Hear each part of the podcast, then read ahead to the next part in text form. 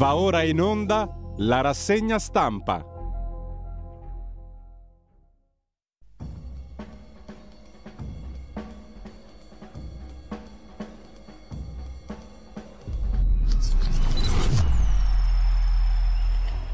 Radio Libertà, le trasmissioni tornano in diretta con la rassegna stampa di Giulio Cainarca. Grazie a Giulio Cesare Carnelli, un cordiale buongiorno a tutte le ascoltatrici e a tutti gli ascoltatori. Mercoledì 3 gennaio 7.30, radiolibertà.net, pagina Facebook di Radio Libertà. L'agenzia ANSA apre in questo momento con l'uccisione del numero 2 di Hamas, Israele in stato di allerta elevata.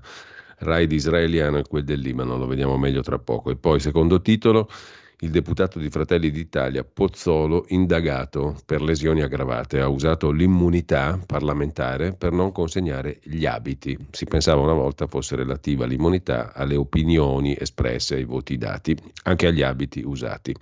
E sempre dal primo piano dell'agenzia ANSA, Quirinale, ovvero Mattarella, sulla concorrenza, sul disegno di legge concorrenza, i rilievi, le critiche del Quirinale, critiche anche da Asso Balneari, ma contro Mattarella, Bonomi invece Confindustria grato a Mattarella, che questo lo vedremo. La Lega promette di garantire un futuro ai balneari, ai piccoli commercianti ambulanti e alle loro famiglie, ma anche questo appunto lo vediamo in dettaglio dopo.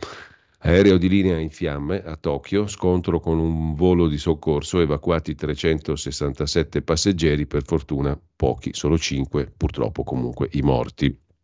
Sempre dal primo piano dell'agenzia ASA di stamani, Pronto soccorso sotto assedio e emergenza sanità di nuovo in Italia. In migliaia attendono il ricovero al 118 più 50% di chiamate. I medici al lavoro nelle feste e le ferie sono un lusso. La sanità italiana sta messa molto male. Tajani avvia i contatti per il G7, il ministro degli esteri e vice premier, colloquio con il segretario di Stato, cioè l'omologo statunitense Blinken, focus su Gaza e Ucraina per soluzioni di pace e stabilità, scrive l'agenzia. Poi la, la sorella del sottosegretario Del Mastro che era presente sul luogo della sparatoria del proiettile partito dalla pistola dell'onorevole Pozzolo. Mio fratello non c'era, cioè Del Mastro, il sottosegretario, ed io ero già andata via, ma vedremo un'intervista, non mi ricordo su quale quotidiano, alla sorella medesima del sottosegretario Del Mastro che è sindaca del paese in cui è accaduto il fatto. Con questo credo si possa lasciare tranquillamente l'agenzia ANSA, la pagina di politica si apre sul Ministero dell'Economia e delle Finanze, guidato dal leghista Giorgetti, nel 23 il fabbisogno aumenta a, 100, a 108,7 miliardi. Il fabbisogno è la differenza sostanzialmente fra entrate e uscite su base annua. Il mese di dicembre si è chiuso con un fabbisogno del settore statale stimato in via provvisoria in 500 milioni. Su base annua 108,7 miliardi ha bisogno il leviatano statale, la macchina dello Stato. Con questo lasciamo l'agenzia ANSA che ancora ce l'ha con la spesa per il cenone in primo piano eh, il primissimo piano appunto dell'agenzia ANSA è dedicato in apertura, dicevamo, alla questione di Israele che affonda un colpo strategico in Libano, è stato attaccato coi droni l'ufficio di Hamas alla periferia di Beirut, appunto in Libano, ucciso Saleh al-Aruri, è il numero due di Hamas, uomo chiave e anello di collegamento con Hezbollah, l'Iran e la Turchia. Un raid mirato in cui sono morti anche altri funzionari funzionari militari dei miliziani di Hamas, forse anche Khalil al-Hayya, pure lui membro del Politburo di Hamas, secondo quanto riportato da alcuni media. La morte di Saleh al-Haruri rischia di far dilagare il conflitto fra Israele e Libano, finora limitato a scambiafuoco lungo il confine con Hezbollah, con l'esercito israeliano che ha dichiarato massima allerta e pronto a ogni evenienza. Per quanto concerne le altre notizie, dall'agenzia di N. Cronos, una cosa curiosa, stiamo in quel di Livorno, scomunicato un sacerdote, Don Ramon Guidetti, parroco a San Ranieri a Guastice dal 2017, durante la celebrazione del 31 dicembre scorso ha dichiarato di essere in contrasto con il Papa e con la Chiesa. Papa Francesco non è il Papa ma un usurpatore. Nell'omelia ha detto lo scorso 17 dicembre in un santuario vicino a Buenos Aires, in cui è stato arcivescovo l'innominato, cioè Papa Francesco, un fulmine ha colpito la statua di San Pietro. Cosa è andato a incenerire? L'aureola e le chiavi. L'aureola perché Pietro non è più santo, perché c'è un gesuita massone legato ai poteri mondiali, un usurpatore antipapa. Le chiavi perché quelle se le è tenute il buon Benedetto XVI. Il tizio, il parroco, è stato scomunicato.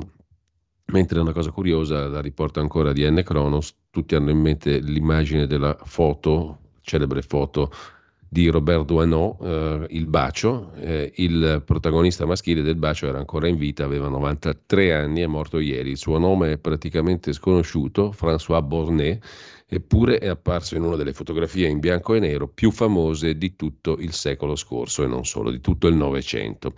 Il suo nome è legato a questa foto famosissima di Duanot si chiama François Bornet, si chiamava, anzi è morto lunedì 25, è morta, la protagonista è lei, eh, 25, lunedì 25 dicembre. La protagonista femminile del bacio è morta l'altro giorno. Curiosità che lascia poco di interessante, ma comunque andiamo a vedere le prime pagine dei quotidiani di oggi. Partendo da Avvenire, il quotidiano dei vescovi apre con i diritti dei disabili, i fondi non bastano, cioè la denuncia delle associazioni sui finanziamenti per la disabilità. La Lombardia precisa nessun taglio, soltanto una rimodulazione. Positiva la riforma, ma gli stanziamenti in manovra non ne permettono la realizzazione, cioè una riforma che rimane sulla carta, scrive Avvenire, dopo l'istituzione da parte del governo del Fondo Unico per l'Inclusione, che avrà una dotazione di 552 milioni, le associazioni dei disabili rilanciano, occorrono nuove risorse, più garanzie per chi si occupa di soggetti fragili.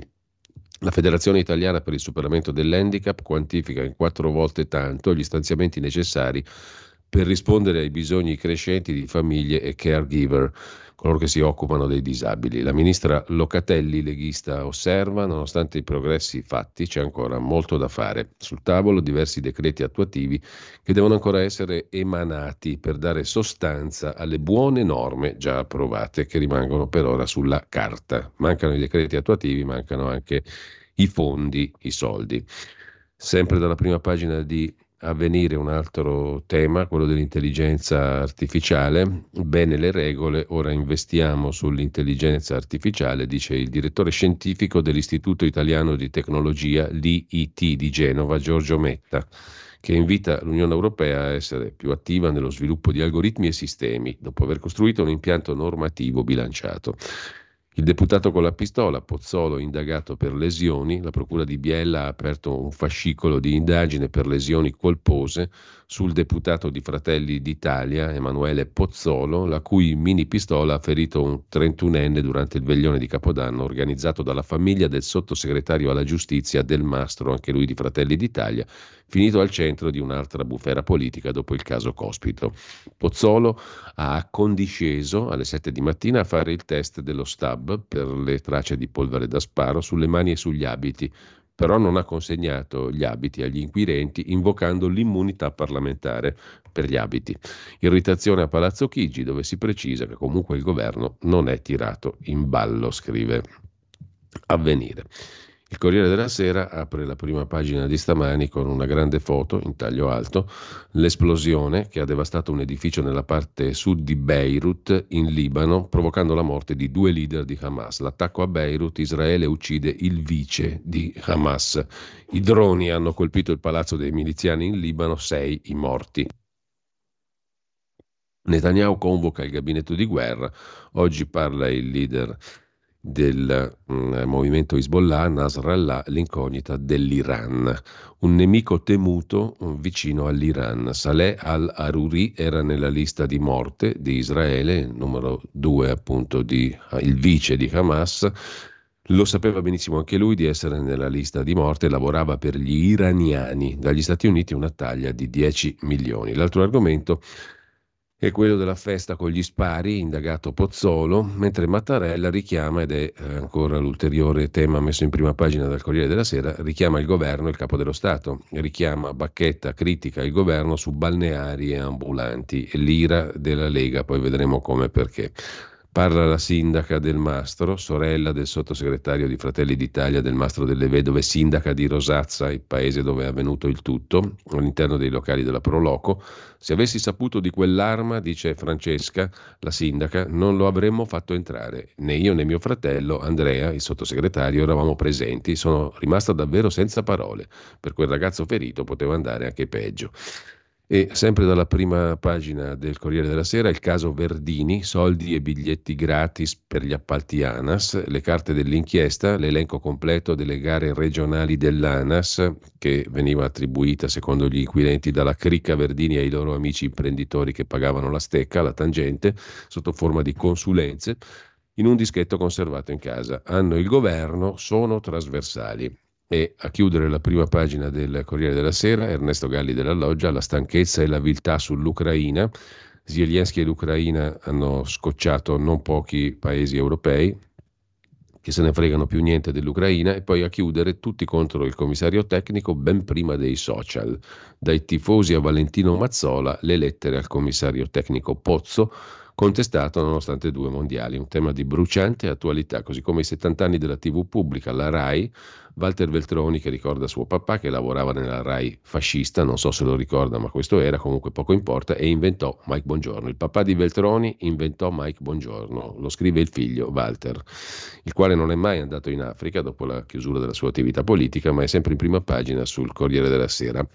Uccide la moglie, finge una caduta, è il primo femminicidio di un'anziana, 71enne, nel 2024. A Capodanno ha portato la moglie in ospedale dicendo che era caduta dalle scale e l'aveva uccisa. Quello di Rosa D'Ascenzo è il primo femminicidio del nuovo anno, il delitto non lontano da Roma, scrive. Il Corriere della Sera, Carol Bouquet invece è contenta di essere single. Il Fatto Quotidiano mette in apertura il detenuto Verdini che insegnava come nascondere le mazzette, lo scandalo ANAS, dai domiciliari a Firenze andava a Roma a parlare con manager e imprenditori. Faceva lezione di impunità. Il fotomontaggio di oggi è quello celebre, celebre del fotogramma dei soliti ignoti dove Totò insegna ai ladri come scassinare la cassaforte, solo che la faccia è quella di Verdini. Il politico pregiudicato dettava la linea di difesa agli indagati già perquisiti. Dite che è per consulenze, questa paroletta magica che ormai per i magistrati significa cosa losca, tangente, stecca, mazzetta, incontri con l'ex amministratore delegato dell'ANAS e il sottosegretario leghista all'economia Freni. Poi c'è il pistolero di Fratelli d'Italia che ha indagato, non do i vestiti perché ho l'immunità, anticamente forse sbagliando ci avevano insegnato che l'immunità ai parlamentari, senatori e deputati è garantita per le opinioni date e per, per, le, per, le, opinioni espresse, per i voti dati, adesso anche per i vestiti indossati. Alluvioni in Toscana e Romagna, 1 miliardo e 200 milioni annunciati a novembre, mai visti il vice di figliuolo si dimette e non viene sostituito. Ma il governo esiste ancora? Si domanda il fatto nella frase sopra la testata. Panico alle Camere, nessun controllo, può entrare a Camera e Senato anche armato, metal detector soltanto sui visitatori. Vuoi vedere che il deputato Pozzolo portava la pistola anche alla Camera dei Deputati? Mattarella dà una sberla innocua a Giorgia Meloni sul rinvio per i lidi, un decreto con monito, la questione delle spiagge, delle concessioni degli ambulanti e poi finché c'è guerra, armi più 300% in borsa e più 800 milioni di ordini per le armi in Italia. Giancarlo Magalli che ha sposato la RAI, da Riva ad Arbore al Grande Fiorello, tutta una serie di novità in RAI. Ritorna anche Renzo Arbore, un giovane di bellissime promesse che farà sicuramente grande la RAI, un giovane con delle belle idee mentre Mezzanotte di fuoco è il titolo del pezzo del direttore Marco Travaglio. Le scene di caccia in basso biellese al cenone con i del mastro, sfociate nel ferimento di un giovane con la pistola del deputato Pozzolo e chiaramente ispirate alla saga di Fantozzi, confermano che i fratelli d'Italia non sparano solo cazzate e più che fascisti appartengono alla categoria descritta da Carlo Maria Cipolla, gli stupidi che danneggiano gli altri ma anche se stessi. Perciò hanno la scorta.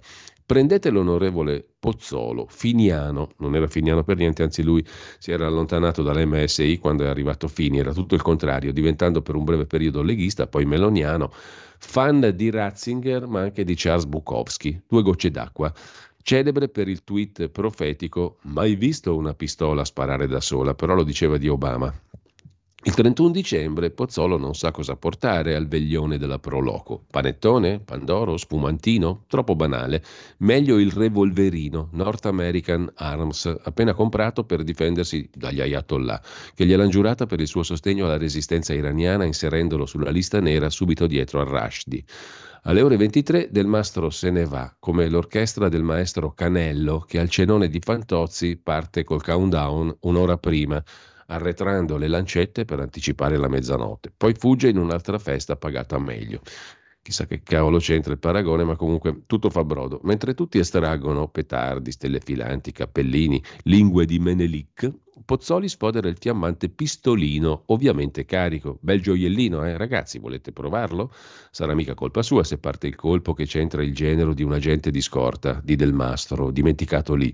Ci mancherebbe che uno non potesse più sparare neanche a Capodanno. La solita procura rossa purtroppo apre l'ennesima inchiesta a orologeria e pretende financo di passare la versione dell'onorevole pistolero all'esame STAB ma lui ha rifiutato di consegnare i vestiti perché sarebbero coperti da immunità parlamentare, che non copre più neppure per le persone, fuorché per voti, opinioni, arresti, intercettazioni, perquisizioni e sequestri. La prossima volta la invocherà anche per l'alcol test, peraltro superfluo.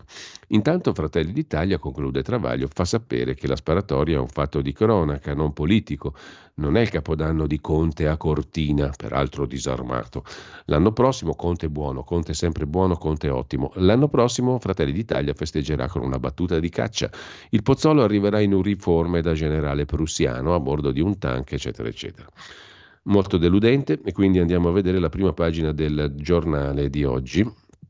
La sinistra spara a casaccio. L'incidente di Capodanno, Pozzolo si sottopone alla fine ai test, viene indagato. L'opposizione è all'attacco, ma si dimentica il pistolero rosso, il sindaco di Taranto. Ve lo ricordate forse i Pazio Stefano? Quelli più malati di politica o semplicemente con buona memoria se lo ricordano. Era uno di rifondazione comunista che girava con la pistola a Taranto. La sinistra apre il fuoco contro Fratelli d'Italia, ma si dimentica del pistolero rosso. Renzi chiede del perché ci fossero parenti della scorta, ma nessuno ricorda quando a Taranto il sindaco Ipazio Stefano, appunto, girava armato. Troviamo chi è più scemo, così facciamo scemo e più scemo.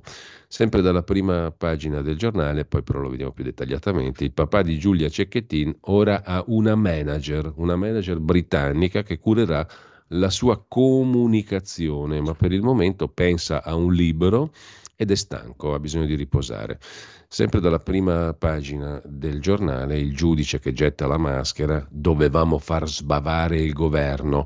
Il consigliere della Corte dei Conti, giudice contabile Marcello Degni, se la prende sui social con Ellie Schlein perché non ha impedito al governo di approvare la legge di bilancio, la finanziaria.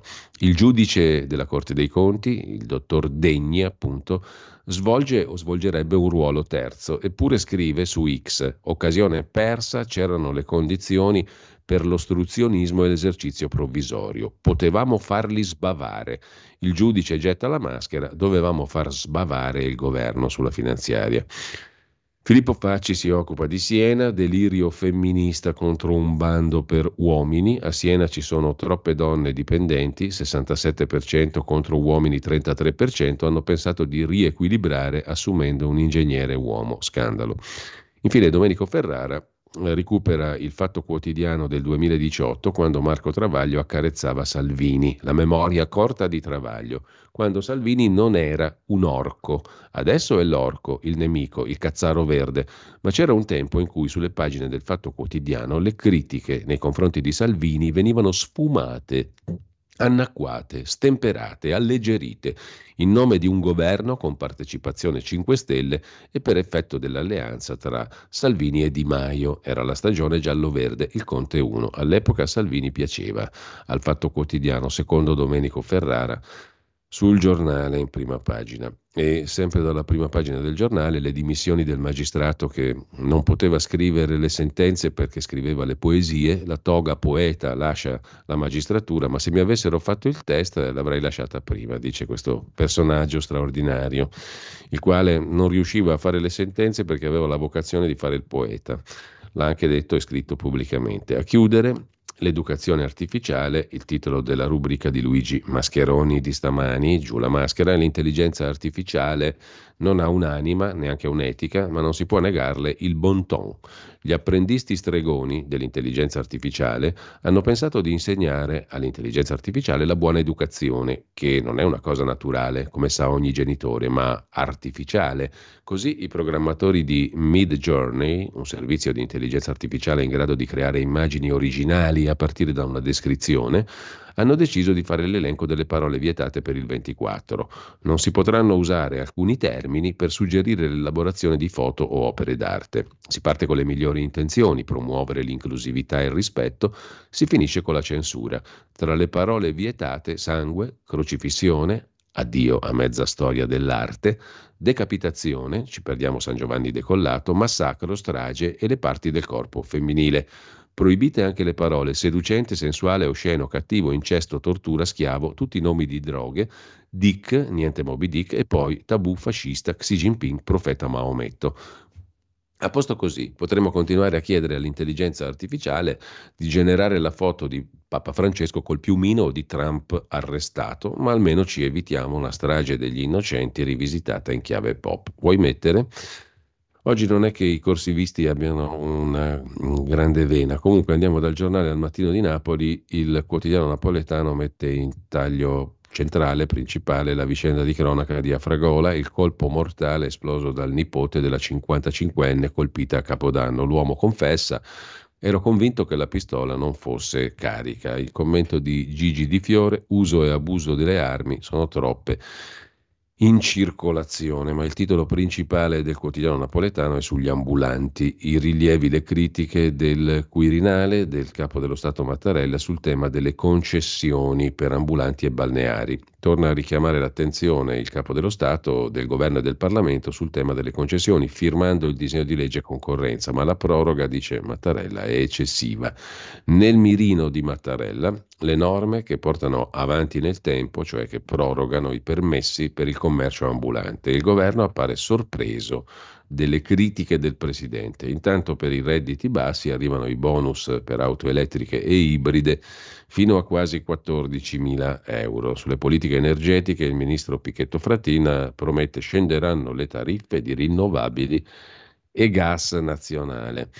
Chiudiamo la prima pagina del mattino di Napoli con Don Peppe Diana, un fratello e martire, parla Marisa, la sorella del prete, ammazzato nel 94. Qualsiasi cosa accada, mio fratello, nessuno me lo restituirà, dice Marisa Diana, sorella di Don Giuseppe, il sacerdote trucidato dai casalesi, dalla Camorra, il 19 marzo del 94 nella sacrestia della parrocchia dedicata a San Nicola a Casal di Principe. Si accingeva a celebrare messa. La sorella parla di questi 30 anni durante i quali la figura del parroco casalese ha cambiato il modo di pensare in una zona dove il pensiero malavitoso dominava. Ora Casal di Principe è cambiata, dice Marisa. Piacerebbe che fosse così a molti, non solo alla sorella di Don Beppe Diana. Ma lasciamo il mattino, andiamo al tempo di Roma il quotidiano romano apre con il via libera al disegno di legge concorrenza, una spinta all'economia, Mattarella bene o male firma, il governo porta a casa un atto importante, il quale Mattarella però chiede di modificare la proroga delle concessioni per il commercio ambulante. La Lega promette di difendere i gestori delle bancarelle e degli stabilimenti balneari. Simpatica fotovignetta di Osho. Pronto, onorevole Pozzolo? Per caso ha pure altre armi? A domandare armi al fratello d'Italia è il presidente ucraino Zelensky che ne ha bisogno disperatamente, anche delle pistoline di Pozzolo. Spunta il giudice antigoverno, potevamo farli sbavare e la Corte dei Conti finisce nella bufera. Feste d'oro per ristoranti e bar, i dati confesercenti. Tra Natale e Capodanno i cassi in crescita del 20%. L'Italia gode di ottima salute, si spende, si spande, si festeggia, si beve, si trinca e si magna. La RAI compie, a proposito di Si beve, si spande, la RAI compie 70 anni, i suoi programmi hanno fatto l'Italia, uno stupendo anniversario e poi c'è l'oroscopo di Branco che collabora col Tempo e con Libero. Gianluigi Paragone torna in pompa magna a fare solo il giornalista, ha detto addio alla politica. L'euro è una moneta senza politica, dice in maniera molto originale l'ex direttore del quotidiano La Padania. Lasciamo il tempo, andiamo a Repubblica il titolo principale sui paletti di Mattarella. Il capo dello Stato firma con riserva il disegno di legge concorrenza. Intanto Meloni è preoccupata per l'attacco di Salvini al Quirinale e all'Europa, del quale attacco non è che si siano accorti in molti, ma a Repubblica si sono accorti loro sì che la vedono giusta sempre e hanno lo sguardo acuto. Raid di Israele a Beirut, ucciso il vice di Haniyeh, il numero due di Hamas, Pozzolo indagato, parla il testimone. Poi lo vedremo, c'è l'intervista su Repubblica, il testimone dice era allegro, era un po' ciucco, ha sparato lui. È stato il deputato di Fratelli d'Italia a sparare. Per quello si si spiega così la ritrosia del deputato ad, ad assoggettarsi ai controlli successivi. Verdini Junior, le carte dei legami politici, nelle carte dell'inchiesta i rapporti del figlio di Verdini Tommaso con i politici, nella rete Salvini e il sottosegretario al Ministero dell'Economia Freni, scrive Repubblica in prima pagina, poi vedremo il come e il perché. E intanto si va alla consorella di Repubblica, alla stampa di Torino che apre con il virgolettato. Ferito da Pozzolo potrei denunciarlo. A parlare il 31enne parente di un agente della scorta del sottosegretario del Mastro delle Vedove che è stato ferito da Pozzolo. E appunto adesso valuta l'ipotesi di denunciarlo. Intanto Giorgia Meloni scarica il pistolero. Il deputato di Fratelli d'Italia dice questo testimone era Brillo e mostrava l'arma a tutti l'onorevole Pozzolo. A proposito di Fratelli d'Italia, l'intervista al Presidente del Senato, la russa, così cambieremo la riforma, cioè la riforma del premierato andrà aggiustata, andrà cambiata, ci sono poi la legge sull'autonomia differenziata delle regioni e, e appunto la riforma del premierato, entrambe in discussione al Senato, in lista, eh, nella eh, lista, nell'agenda del Senato. Ubriachi anche sugli sci a velocità folli, i maleducati ad alta quota, in montagna e poi la riviera Ligure, bordighera come la Florida o Florida, che dir si voglia, la terza età traina l'economia. Tutti i vecchi vanno in riviera e spendono un sacco di soldi, comunque i soldi che hanno, insomma. Sempre dalla prima pagina, a proposito di, di vecchi, la nostra mamma Rai, la TV pubblica compie 70 anni, Fiorello e Arbore, queste sono le due straordinarie novità, soprattutto la seconda, sono due giovanotti che insomma promettono benissimo e che faranno bella, bellissima la TV pubblica. Ritorna in TV, tra l'altro, appunto il giovane Arbore, mentre sempre dalla prima pagina della stampa di Torino va segnalato il pezzo di Massimo Adinolfi sull'onorevole il colpo partito a sua insaputa, quello dell'ex procuratore capo di Palermo Giancarlo Caselli lo scontro con i magistrati, la burrasca è partita tra governo e magistrati, una mamma italiana che racconta la sua fatica, Giulia Muscatelli, negli Stati Uniti l'esercito social delle mogli tradizionali che santificano il ruolo tradizionale della donna. Così chiudiamo la prima pagina della stampa e prima della pausa delle 8 andiamo a vedere anche La verità di Maurizio Belpietro. Il titolo principale è dedicato al cammino che ci conduce alle europee del 2024, cominciamo bene, dice la verità, perché, nuovo slogan dei democratici, le elezioni sono pericolose. L'intervista di Giuliano Amato ieri su Repubblica, terrore per il voto, dice il giovane Giuliano Amato, anche lui è piena di giovani, questa Repubblica, con questa destra in Italia si può può finire la democrazia e se vince Trump siamo rovinati. Tradotto, spiega Maurizio Belpietro, hanno paura di perdere. Quirinale e Consulta sono i loro baluardi da cui colpire il paese. Mattarella firma il disegno di legge concorrenza ma bastona il governo per conto dell'Unione Europea. Francesco Borgonovo si occupa dello spot di emergency sui migranti. Martina Pastorelli dei tormenti vaticani, dice uno storico, Papa Benedetto XVI voleva una chiesa che sfida il mondo, poi le coppie gay, chi benedice deve dividere, tutte queste belle robe qua vaticane. Giacomo Amadori si occupa invece delle trame dell'ormai defunto Giorgio Napolitano. Storia da riscrivere, le conferme delle trame di Napolitano, tutte da sinistra. L'ispettore Francesco Merlo, noto giornalista di Repubblica, ha risolto il caso delle intercettazioni distrutte in cui l'ex presidente napolitano si sarebbe vantato dell'apporto dato alla caduta del terzo governo Berlusconi. La prima ricostruzione era stata fatta da Panorama 2012, poi la verità ha scovato informazioni e ha ottenuto una conferma dall'allora procuratore aggiunto di Palermo Antonio Ingroia. Insomma, un passo avanti nella ricostruzione di un episodio di cronaca che vale una pagina di storia, ma l'ispettore Merlo sul quotidiano La Repubblica non ha gradito, scrive Giacomo Amadori in prima pagina sulla verità di stamani. L'ispettore Merlo non ha gradito e noi abbiamo perso la pagina nella quale prosegue il pezzo di Giacomo Amadori a proposito, a proposito eh, del, dello scoop, scoop insomma, dell'intervista che ha fatto la verità l'altro giorno all'ex procuratore Ingroia, giusto appunto, il quale ha rivelato che Napolitano tramava contro Berlusconi, che è una rivelazione, diciamo, pochino scontata perché si sapeva, però insomma c'era il fatto, la conferma di un inquirente di quel livello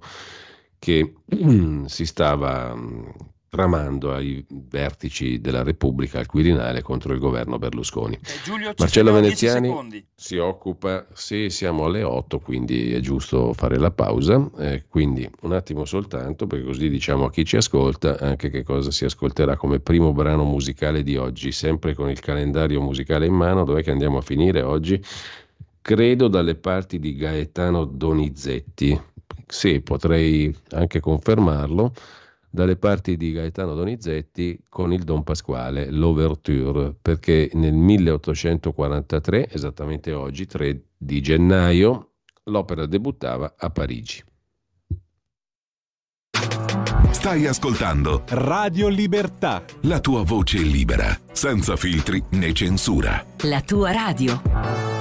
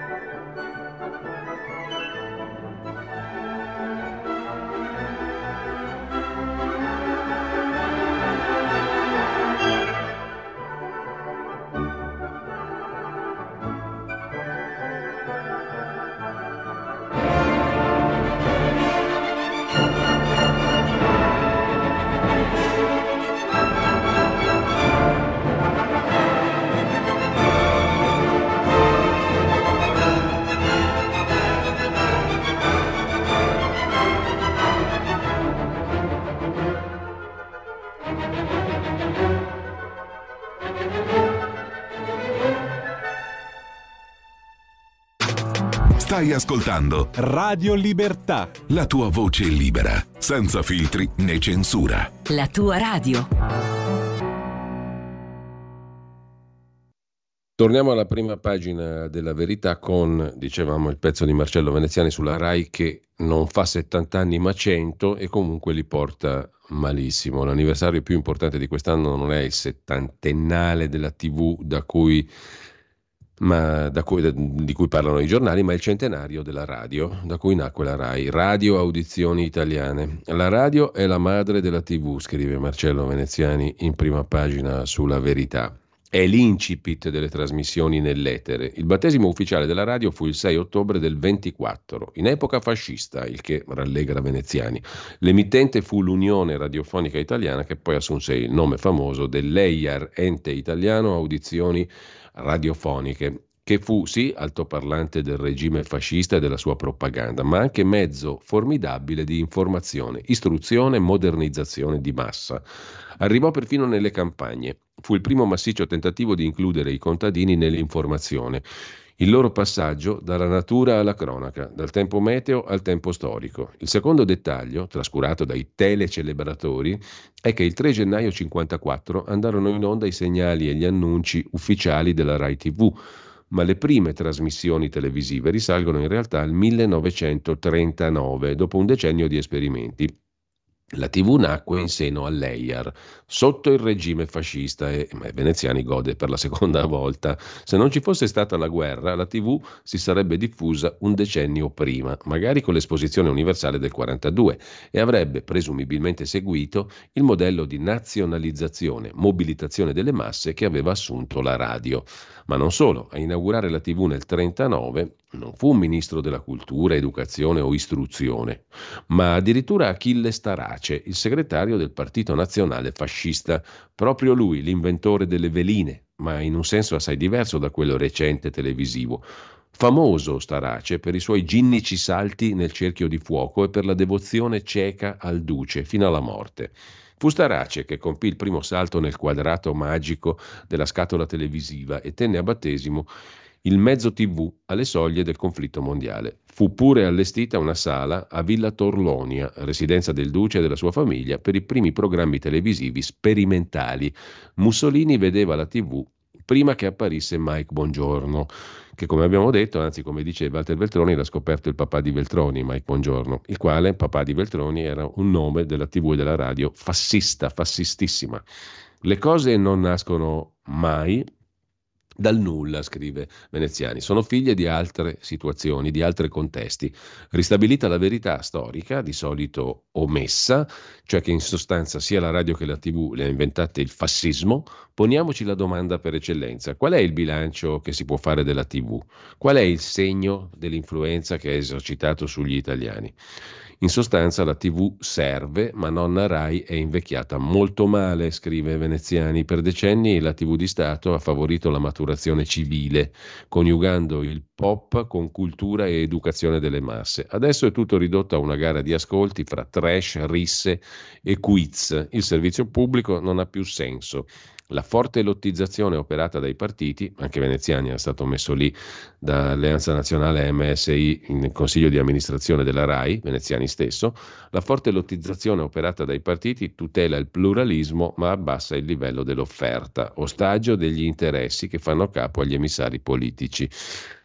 Così veneziani. Mentre lasciamo la prima pagina della verità, torniamo indietro, andiamo a vedere anche gli altri titoli. La Corte dei Conti si illuderà il giudice fazioso, il consigliere che voleva fare sbavare di rabbia la maggioranza. La Corte dei Conti prende le distanze, valuta provvedimenti, intanto indagato per lesioni l'onorevole Pozzolo, il deputato con la pistola. Infine, sempre dalla prima pagina della verità, l'Istat smentisce l'Istituto Superiore di Sanità che moltiplicò i morti Covid, un'incredibile sproporzione nei giovanissimi vittime del coronavirus. C'è anche una cosa curiosa, poi la vediamo meglio, sul caso Anas Verdini Junior spunta una perizia segreta del figlio di Mattarella. Il parere dell'illustre studioso, un amministrativista, il figlio di Mattarella, serviva per tenere in piedi la società per azioni Autostrade del Lazio. Oggi interrogatorio di garanzia per gli indagati. Lasciamo la verità, andiamo a vedere anche Libero. Ecco tutta la verità sul pistola del veglione, la rivoltella mostrata a tre persone. Il test arrivato dopo alcune ore, intanto il partito medita di costringerlo a un passo indietro. Ci eravamo dimenticati sul giornale a questo proposito l'editoriale di Alessandro Sallusti, i lei non sa chi sono io, non ci piacciono mai. Ovvio, come sostiene Fratelli d'Italia, scrive Sallusti, che l'incidente accaduto la notte di Capodanno al Cenone non è un fatto politico, solo chi è abituato a sparare parole a caso, a sinistra, può sostenere che un colpo che parte accidentalmente da una pistola regolarmente denunciata abbia a che fare con la politica o debba coinvolgere l'ospite di quella festa, il sottosegretario alla giustizia del Mastro di Fratelli d'Italia, estraneo al fatto. Resta un incidente anche se il proprietario dell'arma è un deputato, compagno di partito di Del Mastro. Ma se il proprietario dell'arma non collabora con gli inquirenti per ricostruire il fatto e quindi le responsabilità e soprattutto se lo fa provando a avvalersi dell'immunità parlamentare in una prima fase, beh, allora è lui che trasforma un incidente in fatto politico. L'immunità parlamentare esiste infatti per proteggere la libertà degli eletti nell'esercizio delle loro funzioni, non per evitare rogne in caso, che so, di un incidente stradale o di una rissa, tanto più se c'è un'arma. Pozzolo sostiene di non essere stato lui a far partire il colpo, gli crediamo fino a prova contraria e allora nulla dovrebbe temere. Ma il punto non è questo, conclude Sallusti. A noi, visto che parliamo di un banale, sia pur pericoloso incidente, Poco importa chi sia stato lo sfortunato sparatore, importa che un deputato della Repubblica, per di più di maggioranza, si dimostri all'altezza, in ogni occasione, pubblica e privata, bella o brutta che sia, altrimenti sospetto e discredito cadono inevitabilmente anche sul suo incolpevole partito. Dicono che Pozzolo sia un tipo originale. Oggi ha la possibilità di dimostrare che estro e senso di responsabilità non sono inconciliabili. I lei sa, i lei non sa chi sono io, non ci piacciono. Torniamo a Libero, dicevamo, perché su questo tema c'è l'apertura principale, tutta la verità sul pistola del veglione con l'editoriale La strategia del vedo nero di Daniele Capezzone, un vecchio adagio francese, poi torinese a dire la verità, svela una verità profonda. È il tono che fa la musica.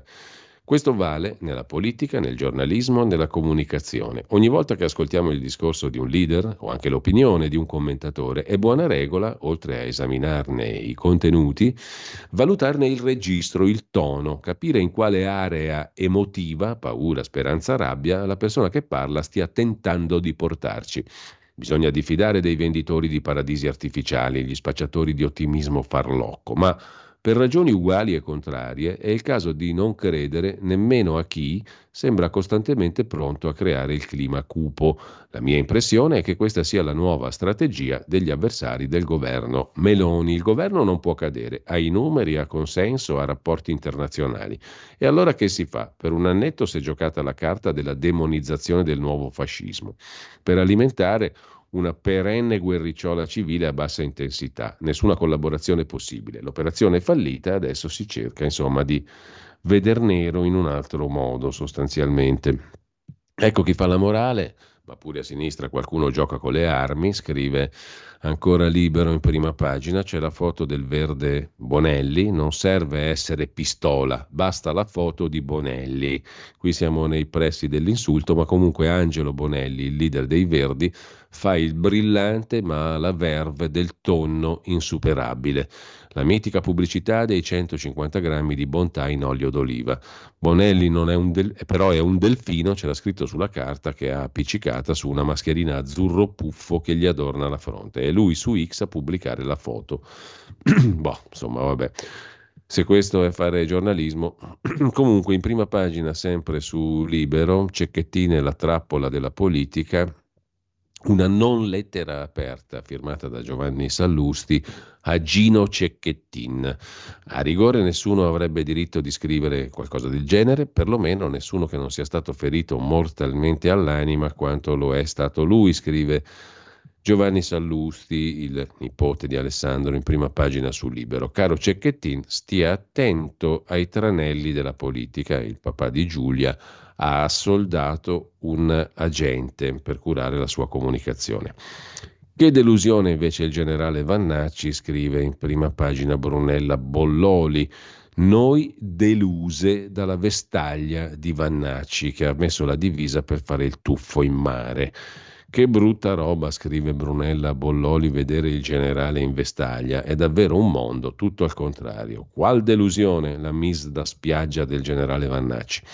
E ancora in primo piano sul quotidiano libero, le quote rosa che si ribaltano sulle donne, a Siena, troppi, troppe donne, bisogno, c'è bisogno di assumere un uomo, il consigliere della Corte dei Conti che odia il governo l'abbiamo già visto, il giovane Renzo Arbore che debutta in tv anche, mm, e poi la RAI che ha ricostruito la figura di Giorgio Gaber vedendola tutta a sinistra, capirei che scoperta.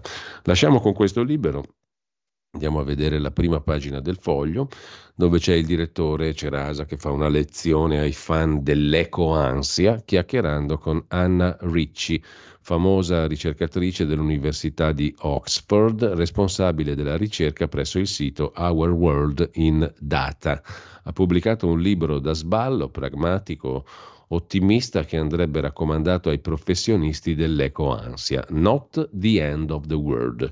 Non è la fine del mondo. Il libro uscirà negli Stati Uniti il 9 di gennaio. Ha scritto un libro da sballo questa scienziata contro l'ambientalismo apocalittico. C'è poi un Crosetto, ministro della difesa, allarmato sul foglio di oggi. La nostra marina ha soltanto 63 missili. E ancora in primo piano il pistolismo diffuso, il pezzo di Salvatore Merlo. L'onorevole pistola di Capodanno è solo l'ultimo esempio di un fatto evidente. L'unico pericolo per Meloni sono i citrulli che le stanno intorno, mica Ellis Line. Se ne liberi finché può. Mattarella scrive a Meloni sul disegno di legge concorrenza, questo l'abbiamo già visto e poi si apre il cantiere PNC. Dal PNRR la lotta per le risorse si sposta sul piano complementare. Il Ministero di Salvini in prima linea. Si apre la fase 2 della caccia alle risorse del PNRR e dintorni. I dintorni stanno per il PNC, Piano Nazionale Complementare. Sul piano nazionale complementare si scaricheranno tutte le tensioni viste nei mesi scorsi tra regioni, governo, comuni per i progetti cassati dal PNRR. Lo fa capire il ministro Giorgetti che dice che da lì si cercheranno le risorse per finanziare i progetti stralciati dal PNRR. Adesso arriva il PNC, il Piano Nazionale Complementare, che recupererà i progetti stralciati appunto dal PNRR. R. Servono 11-12 miliardi, 2-3 miliardi subito per dare risposta ai lavori appaltati o cantierati così.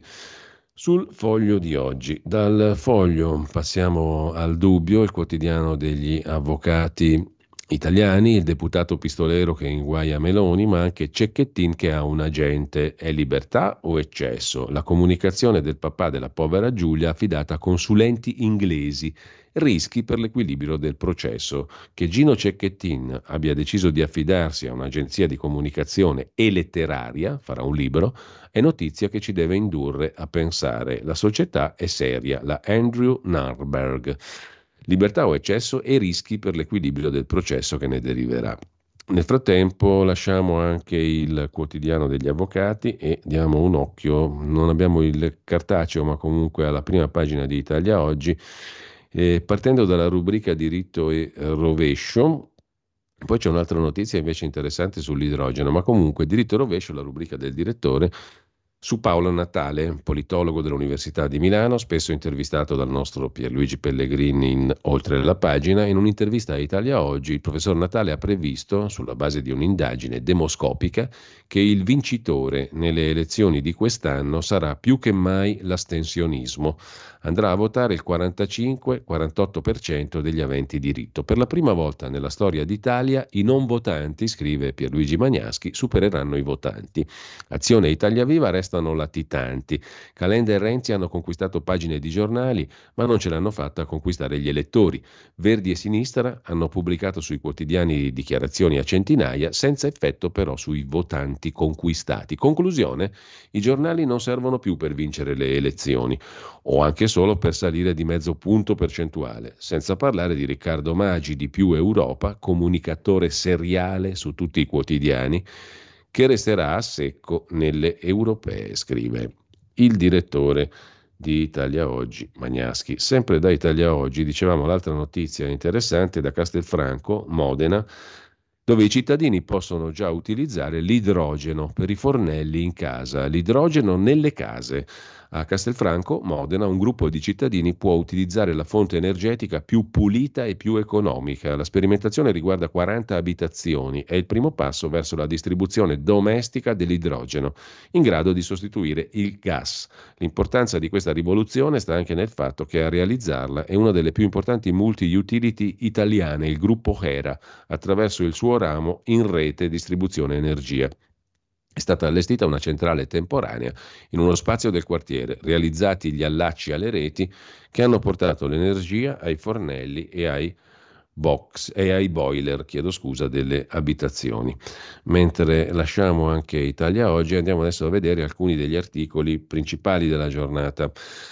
Ad esempio, appunto, tra gli articoli del giorno, il caso, poi vediamo tutto il resto dei principali, però c'è sicuramente la notizia che ha colpito, quella del papà di Giulia, la ragazza uccisa dall'ex fidanzato Filippo Turetta a novembre in quel di Padova, Giulia Cecchettin, il padre Gino. Dal dramma passa alla manager, scrive il giornale. Il padre della ragazza, osserva Tony Damascelli, eh, si affida a un'agenzia londinese. Adesso ha bisogno di riposare. C'è una storia tragica che ha bisogno di essere raccontata, non più soltanto in tv seguendo l'onda della cronaca nerissima.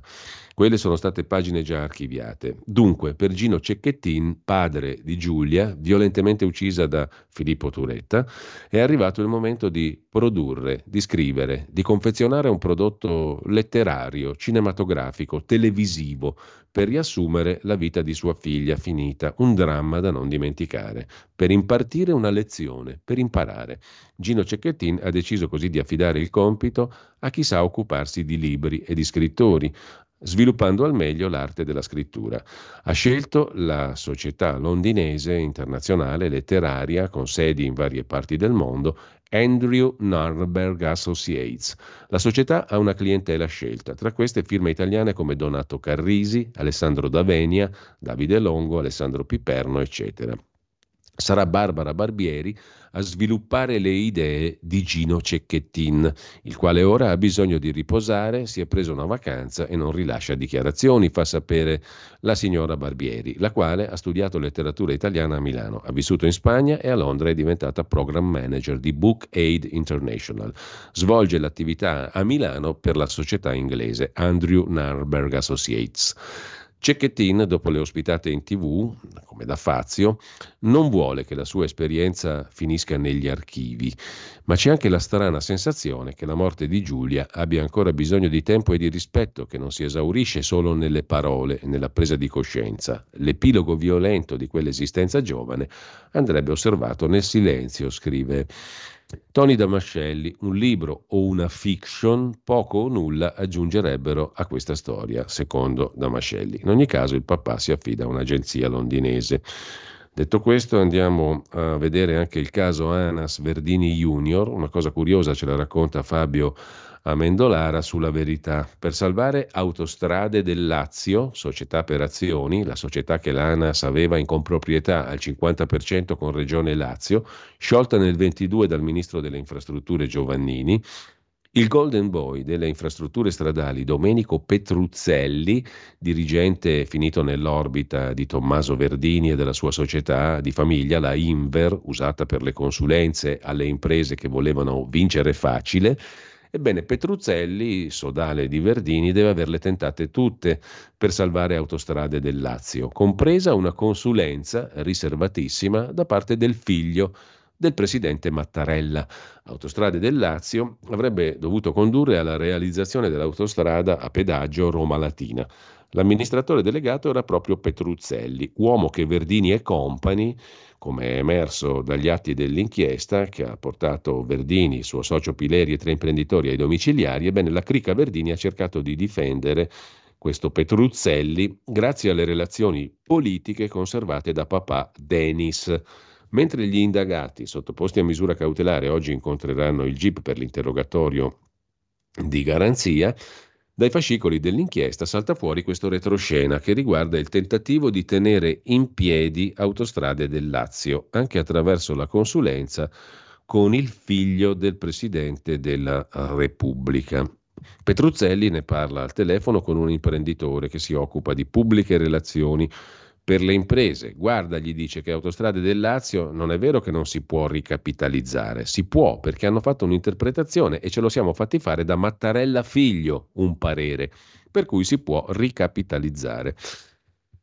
Segue il pezzo poi nel dettaglio di Fabio Amendolara. Comunque spunta una perizia segreta del figlio di Mattarella. C'è poi la storia, questa la racconta Luca Fazzo sul giornale a pagina 8, del giudice poeta che lascia la magistratura. Si è dimesso dopo aver accumulato ritardi incredibili perché lui non era portato per scrivere le sentenze ma per scrivere le poesie. E adesso osserva, se mi avessero fatto il test forse l'avrebbero capito prima, lui capirlo no, eh? Perché non si valuta chi deve indossare la toga? Al concorso per poliziotto mi dissero, racconta il giudice, che non ero in grado per la mia fragilità emotiva. Invece è in grado di fare il giudice. Me ne sono andato per il bene della magistratura, dell'utenza e in fondo anche mio. Prima di diventare magistrato, racconta Ernesto Anastasio, questo è il nome del giudice, avevo fatto il concorso per poliziotto. Alla fine mi fecero un test psicoattitudinale e mi dissero guarda, tu hai una fragilità emotiva.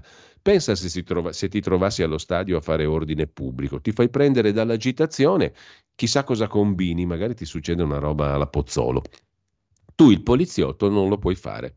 Sarebbe stato bene che il test me lo avessero fatto anche al concorso per magistrato, invece lì niente non è previsto. Alla prova scritta si valuta se sai l'italiano, se conosci i codici, all'orale se hai la presenza di spirito per reggere alle domande.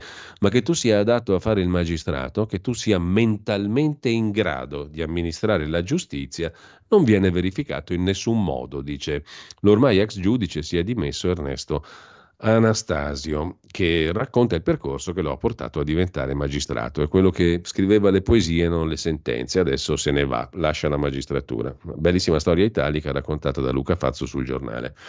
Dall'Italia a New York, accuse di plagio dopo le accuse di antisemitismo e si dimette la presidente, la prima presidente nera di pelle di Harvard, Claudine Gay, che ha inviato al direttivo dell'università la sua lettera di addio si era salvata dopo l'antisemitismo e gli slogan pro Hamas, ma è stata travolta da un dossier sulla sua produzione accademica. Avrebbe plagiato e allora si è dimessa la prima presidente nera dell'Università di Harvard negli Stati Uniti. A proposito degli Stati Uniti, Stefano Graziosi sulla verità, le carte sul pedofilo Epstein desecretate e spunta Clinton il giudice ha ordinato di pubblicare, senza omissis, il materiale che conterrebbe oltre 150 nomi di persone, fra cui l'ex presidente, legate al finanziere morto suicida dopo l'accusa di traffico di minorenni. Ma gli interessati hanno 14 giorni per opporsi. La stessa questione anche su Libero spunta il nome di Clinton fra i pedofili. L'ex presidente statunitense citato più di 50 volte come ospite abituale del miliardario Jeffrey Epstein, morto suicida in carcere, tolto il segreto alle carte processuali. Intanto c'è un pezzo straordinario oggi di Concita De Gregorio che entra nel caso del deputato pistolero a modo suo, con uno humor molto particolare. Mentre mi recavo al veglione di Capodanno, scrive Cocita De Gregorio, mi sono purtroppo tagliata una mano con la piccola roncola che uso come portachiavi, utilissima anche a nettarsi le unghie in assenza di acqua e sapone. Il sangue ha macchiato la camicia bianca, sono dovuta rientrare a casa a cambiarmi. È stata una fortuna perché nella fretta di caricare lo zaino di armi medievali in miniatura, cerbottane, biglie d'acciaio che avevo preparato come dono per i più piccini, ci sarebbe stato per loro un torneo di intrattenimento, nella fretta ho dimenticato all'ingresso il mio personale zaino, il kit di autodifesa, da cui non mi separo mai, coltello a serramanico, tirapugni, spray urticante, li uso poco, finiscono in fondo, non li trovo. Lo spray se non lo tieni in tasca è sempre tardi quando ti serve, ma in tasca fa gonfio sui fianchi, ingrassa. La carabina a canna rigata che mi ha regalato papà per i 18 anni invece la porto sempre a tracolla, ha una sua eleganza. Recuperato il kit mi sono avviata, scrive su Repubblica Concita De Gregorio. Nel parcheggio prima di entrare ho fatto come sempre qualche tiro di prova. Inavvertitamente ho abbattuto un piccolo animale domestico, mi pare un gatto, su un terrazzo. È uscito un tipo, si è qualificato come poliziotto, era molto alterato. Credo che il gatto fosse suo, voleva che lo seguissi per il test alcolemico e il guanto di paraffina. Per un gatto, vi rendete conto? Gli ho detto, come si permette di usare questo tono con me? Lei lo sa chi sono io? Da non credere. La maleducazione impera proprio, scrive Concita De Gregorio, così commentando a modo suo il caso Pozzolo. La riviera dei pensionati, Bordighera, c'è un bellissimo articolo, reportage di Niccolò Zancan sulla stampa, pagina 23. Grazie agli anziani qui si vive tutto l'anno, la silver economy, l'economia della gente dai capelli d'argento, i vecchi, cambia volto al ponente Ligure, in una delle province con l'età media più alta. Ma mm, torniamo negli Stati Uniti perché il New York Times si è occupato del celeberrimo film Vacanze di Natale di Vanzina con eh, Jerry Calà, De Sica e compagnia bella. Un film sessista e volgare. Il New York Times ha stroncato l'Italia dei cinepanettoni. Il quotidiano americano spietato con il film. Osserva il produttore De Laurentiis, sarebbe invece la soluzione a questa era cupa del Me Too. Sono film mai degni di essere visti all'estero, riflettono gli anni menefreghisti e edonisti di fine secolo. Uh, e così il New York Times, l'articolo di Jason Horowitz, corrispondente dall'Italia, sui cinepanettoni, roba importantissima. Andiamo invece al caso del pistolero, eh, ci andiamo dopo perché sono le 8.30, abbiamo le previsioni del tempo, ma poi anche il secondo brano di oggi, 1941, 3 gennaio, Sergei Rachmaninov e le sue danze sinfoniche debuttano a Filadelfia. Stai ascoltando Radio Libertà, la tua voce libera, senza filtri né censure, la tua radio.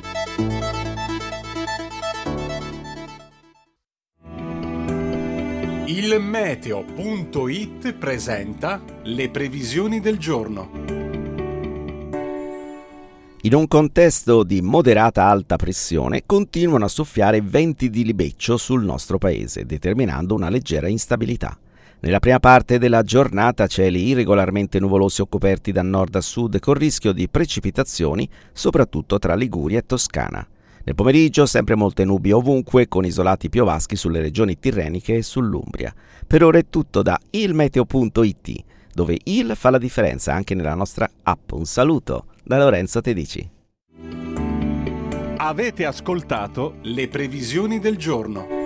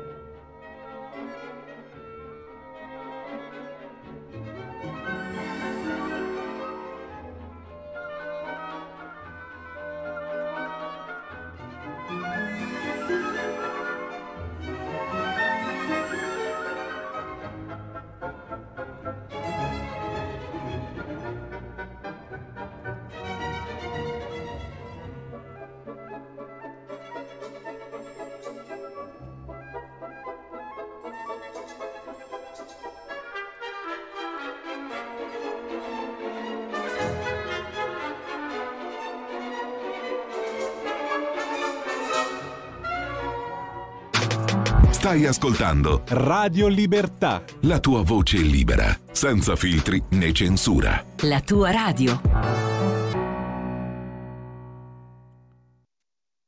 Torniamo a Repubblica, caso dello sparatore e l'onorevole Pozzolo, il super testimone lo inchioda. A parlare con Repubblica ha intervistato un uomo delle forze dell'ordine che ha partecipato al veglione di Del Mastro alla Proloco.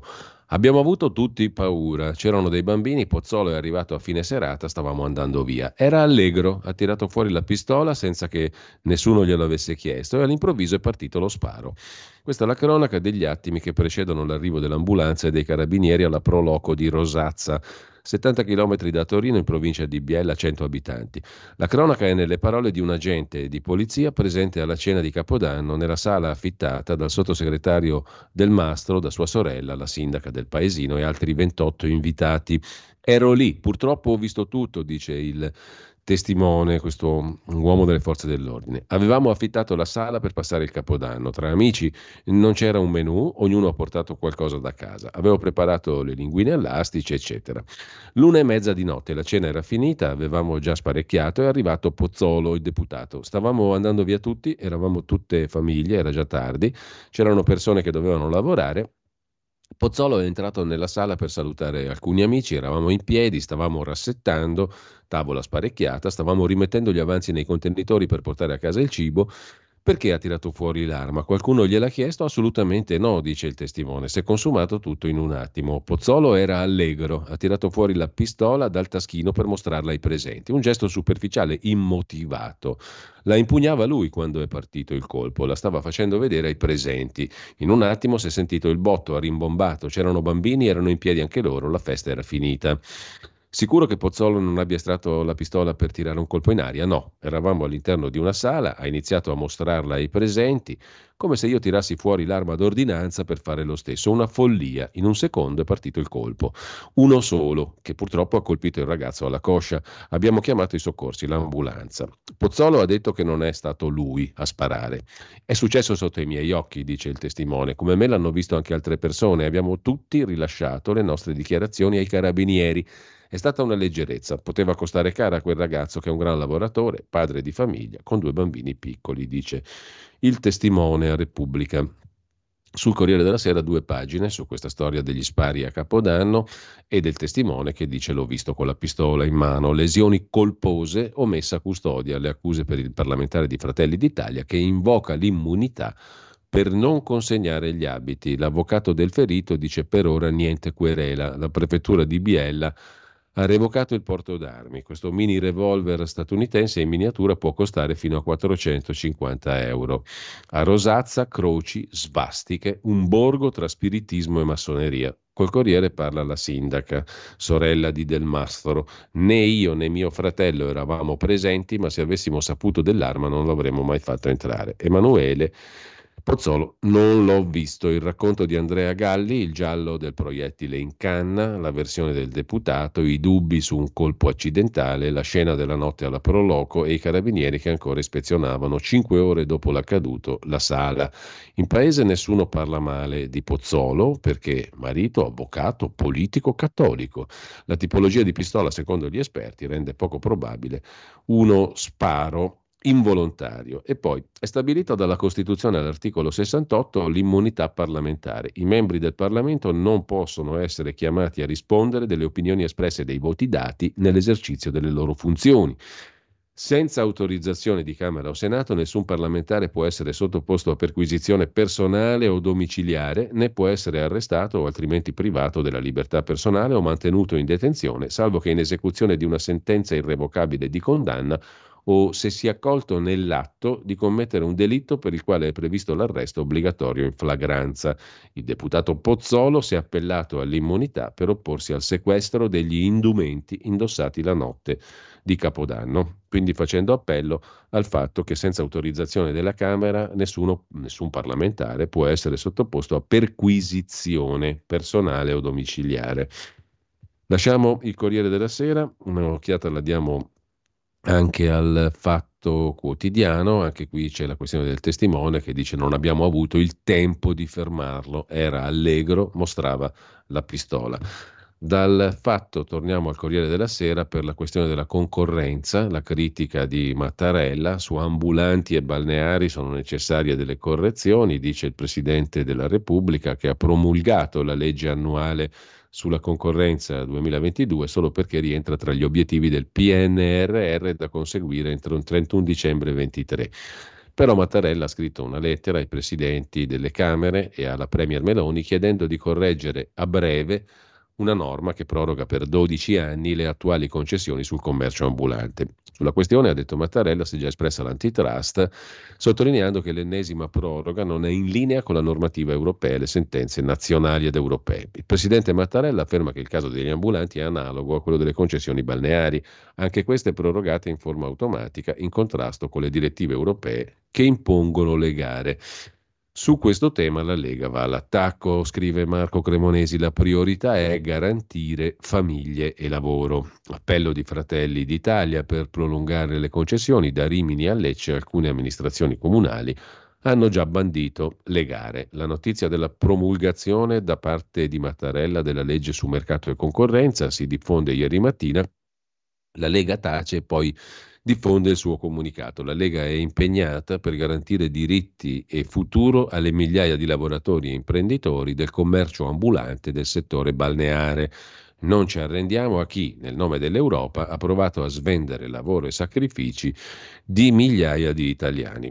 La posizione della Lega è sempre la stessa, contraria, dice a favore di telecamera il senatore Stefano Candiani. La lotta contro la direttiva Bolkenstein è uno dei non molti punti di continuità nella storia della Lega, scrive il Corriere della Sera. Per quanto riguarda invece il caso Verdini, hanno il governo, sono trasversali, caccia agli appalti di Verdini e Soci, con il figlio di Verdini Tommaso che dice stiamo facendo miracoli, un biglietto della scala per ringraziare un politico. Pileri, socio dei Verdini, sulle gare al nord, dice: Noi siamo il cognato del ministro.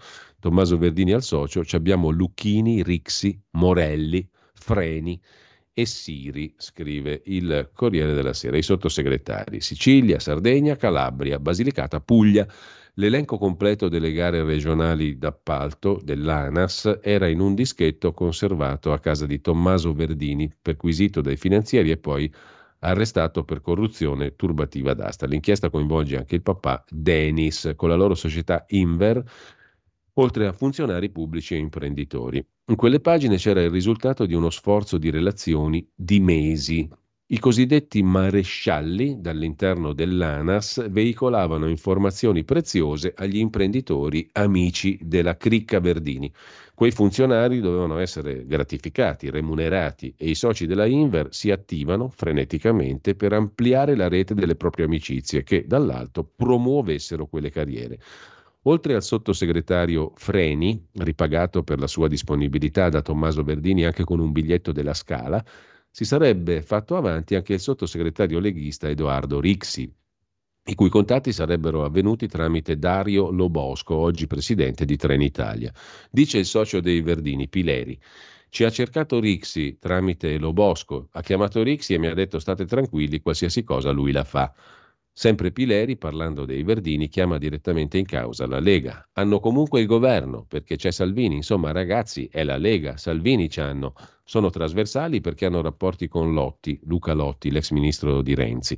La Lega, alleata di governo, ma cruciale anche per guadagnare gli appalti al nord, è un'ossessione per indagati come Pileri che sottolineano siamo il cognato del ministro. E ancora, bisognerebbe interfacciarsi con la Lega Veneta, nel senso con Zaia Parliamoci chiaro, dice Tommaso Verdini intercettato, la Lega Veneta è un'altra cosa rispetto alla Lega Nazionale. In questo scenario, nel quale la società Inver cerca di fare incetta di appalti, occorre attrezzarsi. Pileri dice di voler creare una nuova rete di rapporti istituzionali anche all'interno del Ministero delle Infrastrutture di Salvini, preoccupandosi di non mettere in imbarazzo il Ministero. Matteo ci ha dato carta bianca, noi siamo state persone per bene. È chiaro infatti che per crescere sotto il profilo dei ricavi la Inver ha bisogno di sponsor istituzionali e imprenditori paganti ed ecco allora che di quando in quando viene ribadito l'elenco degli sponsor. Ci abbiamo Lucchini, Rixi, Alessandro Morelli, Federico Freni, Armando Siri, elenca Verdini Junior al socio Pileri parlando di nomine del nuovo governo. Quest'ultimo appare poi il più aggressivo circa i piani necessari per conservare i marescialli dell'ANAS al loro posto e rafforzarli. Pileri, scrivono i finanzieri, sollecita l'interlocutore a stilare un documento che verosimilmente consegnerà in ANAS per screditare un dirigente e consentire a Omar Mandosi, che oggi si occupa società progettazione Ponte sullo stretto di Messina, di prenderne il posto. C'è di che entusiasmarsi, secondo Verdini Junior. Qui stiamo facendo miracoli, perché senza avere un cazzo, dice Tommaso Verdini, stiamo ottenendo dei posti. Sono i posti che otteniamo per i rapporti che abbiamo con dirigenti e amministratori. Verdini Senior, il papà, retribuito con 20.000 euro al mese, Dennis, sovrintende alle strategie. I soci studiano come farlo uscire dai domiciliari. Pileri, scrive la polizia giudiziaria, dice di essere a conoscenza dell'intenzione di Denis Verdini di presentare istanza per intraprendere una posizione lavorativa tramite una società di Massimo Parisi da individuare nella PDA. Preoccupato dalle indagini in corso, Pileri si tiene alla larga dal sottosegretario Freni per un po'. L'unico con cui evito di vedermi è Federico, dice dopo aver letto un quotidiano. Però, se mi rifanno l'articolo, invece di dire se ne andava al Ministero dell'Economia e basta, dice andava al Ministero con freni. Quanto agli imprenditori, alcuni di loro erano legati da vecchi rapporti di amicizia con la famiglia Verdini. Su Repubblica, Verdini Junior trova al sottosegretario Freni i biglietti per la scala e con gli amici si vantava noi siamo il cognato del ministro, ma il sottosegretario leghista spiega ho pagato con la mia carta di credito, mai richieste inopportune. Pileri tira in ballo Rixi, mi ha detto che qualsiasi cosa lui la fa così sulla Repubblica. Eh, infine sul Corriere della Sera di nuovo eh, la, eh, la, difesa di Freni, il sottosegretario, è solo gente che millanta, Rixi è tranquillo, zero preoccupazioni. I coinvolti, insomma, vanno al contrattacco. Il vice di Salvini Rixi dice Matteo è sempre stato netto, separare la vita privata e il suo ruolo istituzionale. Eh, con questo lasciamo il caso Verdini mentre sul giornale si ricorda quando per il fatto Salvini non era un nemico, appunto quando era alleato con Di Maio. Tornando brevissimamente al fatto quotidiano, Dennis diceva, Dennis Verdini agli indagati, voi dite che fate consulenze, è la parola magica e del resto era una società di consulenza, quella di Tommaso Verdini, la Inver. Eh, lasciamo con questo il capitolo appunto relativo al caso Verdini. A proposito di affari, invece, c'è sul fatto un altro articolo interessante, ve lo cito rapidamente, che riguarda il calcio e Milano, San Siro, la cupola degli ultra, il sangue e gli affari, la curva, una miniera d'oro. Il problema di Vittorio Boiocchi, detto lo zio, il capo della curva dell'Inter, ucciso il 29 ottobre del 2022, il problema è stato anche quello di essersi ripreso gli affari dello stadio Meazza senza badare agli equilibri criminali esistenti. Da qui la necessità di mandarlo in pensione con un'indennità per farlo campare bene, perché la curva dell'Inter è una miniera d'oro. E ancora la faida della curva sud del Milan tra il reggente Francesco Lucci, fratello di Luca, e Giancarlo Lombardi, detto Sandokan, colui che nel 2006, grazie all'appoggio di Loris Grancini, capo dei Viking della Juve, coordinò le azioni per far sciogliere la fossa dei leoni ed entrare lui da padrone dietro lo striscione Guerrieri Ultras, poi diventato curva sud con l'estromissione di Lombardi e l'ascesa di Luca Lucchi. Di tutto questo si discute negli ambienti della malavita organizzata milanese e si assumono decisioni tra maggio e luglio del 22. Le riunioni del vertice, le intercettazioni, insomma la curva è una miniera d'oro. Gli ultra, il sangue, gli affari, la malavita organizzata a San Siro, Milano. Mentre a proposito di scenari politici tiene banco la vicenda del magistrato consigliere della Corte dei Conti Marcello Degni, che ce l'aveva col governo e invocava in rete il fallimento della finanziaria, l'esercizio provvisorio di bilancio. Li avremmo fatti sbavare. Il centrodestra insorge. Tra l'altro il magistrato è stato assessore a Rieti con un sindaco di sinistra, tra le prese di posizione, gli encomi a toni negri e le critiche al governo. Intervistato dalla stampa, lo stesso magistrato contabile dice far sbavare la maggioranza di rabbia? Non sono affatto pentito dalle mie parole, stavo solo commentando la manovra. L'opposizione non doveva ritirare gli emendamenti. Credo che un magistrato abbia il diritto di esprimere le sue posizioni. Per quanto riguarda invece il Ministero dell'Economia, Giorgetti chiede un taglio di quasi 7 miliardi in tre anni agli altri, agli altri ministri, agli altri ministeri. Le disposizioni nella legge di bilancio a dover risparmiare di più i ministeri di Salvini, Crosetto e Piantedosi, scrive il Corriere della Sera. Gli auguri del ministro dell'economia Giorgetti ai suoi colleghi di governo sono nell'allegato 6 della legge di bilancio appena pubblicata. I ministri del governo Meloni faticheranno non poco a raggiungere gli obiettivi che il ministro Giorgetti ha consegnato loro. 2 miliardi e 21 milioni di tagli ai loro bilanci ministeriali per quest'anno, altri 2,4 nel 25, quasi 2,5 nel 26. Intervistato dalla stampa il presidente del Senato Ignazio La Russa, non serve un premier di scorta, lasciamo tre senatori a vita. Il caso Pozzolo non è politico, ma farei leggi più severe sulle armi. Sui migranti, dice ancora la Russa, i giudici non possono sostituirsi ai legislatori, auspico un reciproco rispetto. Mattarella, il suo discorso di fine anno, l'ho trovato uno dei più completi di sempre, dice la russa. Ellie Schlein apprezzo che guidi il PD con idee e temi che non sempre piacciono ai big del partito. Denis Verdini, ho avuto buoni rapporti con Verdini da anni, ma sulle nomine all'ANAS Giorgia farà molta attenzione. Gianni Letta sul premierato parla da grande uomo di Stato, ma i costituzionalisti gli darebbero torto. Elon Musk non è un nostro punto di riferimento, apprezziamo alcuni temi che pone, mentre altri meno, dice il presidente del Senato Ignazio La Russa sulla stampa. Dalla stampa al libero e dal Senato alla Camera. Con meno deputati la Camera lavora di più, scrive Antonio Castro. Raddoppiano i provvedimenti approvati, quadruplica l'attività istituzionale. Nei primi mesi della legislatura, i primi 14 mesi a dire il vero, un anno e due mesi, eh, nei primi mesi legislatura, nei primi 14 mesi della presidenza Fontana sono, sono moltiplicati i rapporti con l'estero, scrive libero, quindi se la aboliamo lavora ancora meglio la Camera, no? con meno deputati la Camera lavora di più. Sul tema dell'immigrazione invece vi segnalo su avvenire l'articolo a pagina 10, accoglienza a due velocità e giallo sui centri di transito.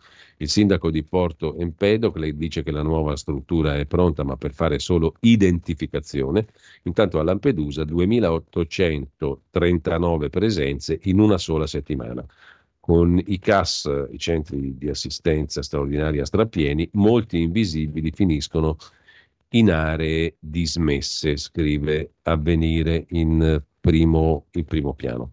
Da Avvenire a Repubblica sul tema di, dell'immigrazione, pochi rimpatri, zero centri di permanenza per il rimpatrio, sbarchi record e flop per la linea dura sui migranti, obiettivi mancati, diritti violati di chi arriva, Cosa resta al di là degli slogan? I 157.600 erotti sbarcati nel 23, mai così tanti dal 2016, non sono l'unico fallimento della politica migratoria del governo Meloni. A parte gli accordi con paesi che fanno il lavoro sporco per l'Italia, contrabbandando come soccorsi in mare quelli che non sono che respingimenti, tutti gli obiettivi annunciati sono stati mancati, a cominciare dal pallino del ministro Piantedosi, i CPR ritenuti indispensabili per aumentare i rimpatri inchiodati a quota 4.000.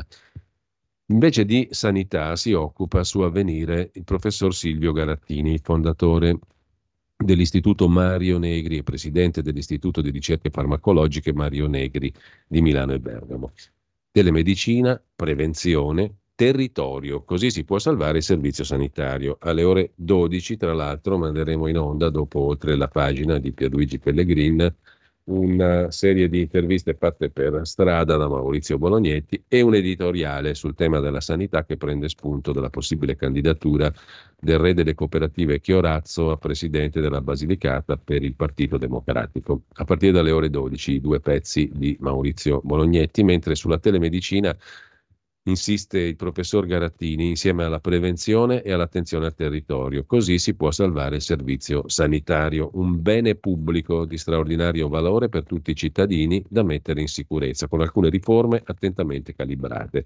Un'agenda di interventi necessari per il futuro delle cure per tutti, tra retribuzione adeguata del personale, case della salute a pieno regime e uso efficiente dei farmaci.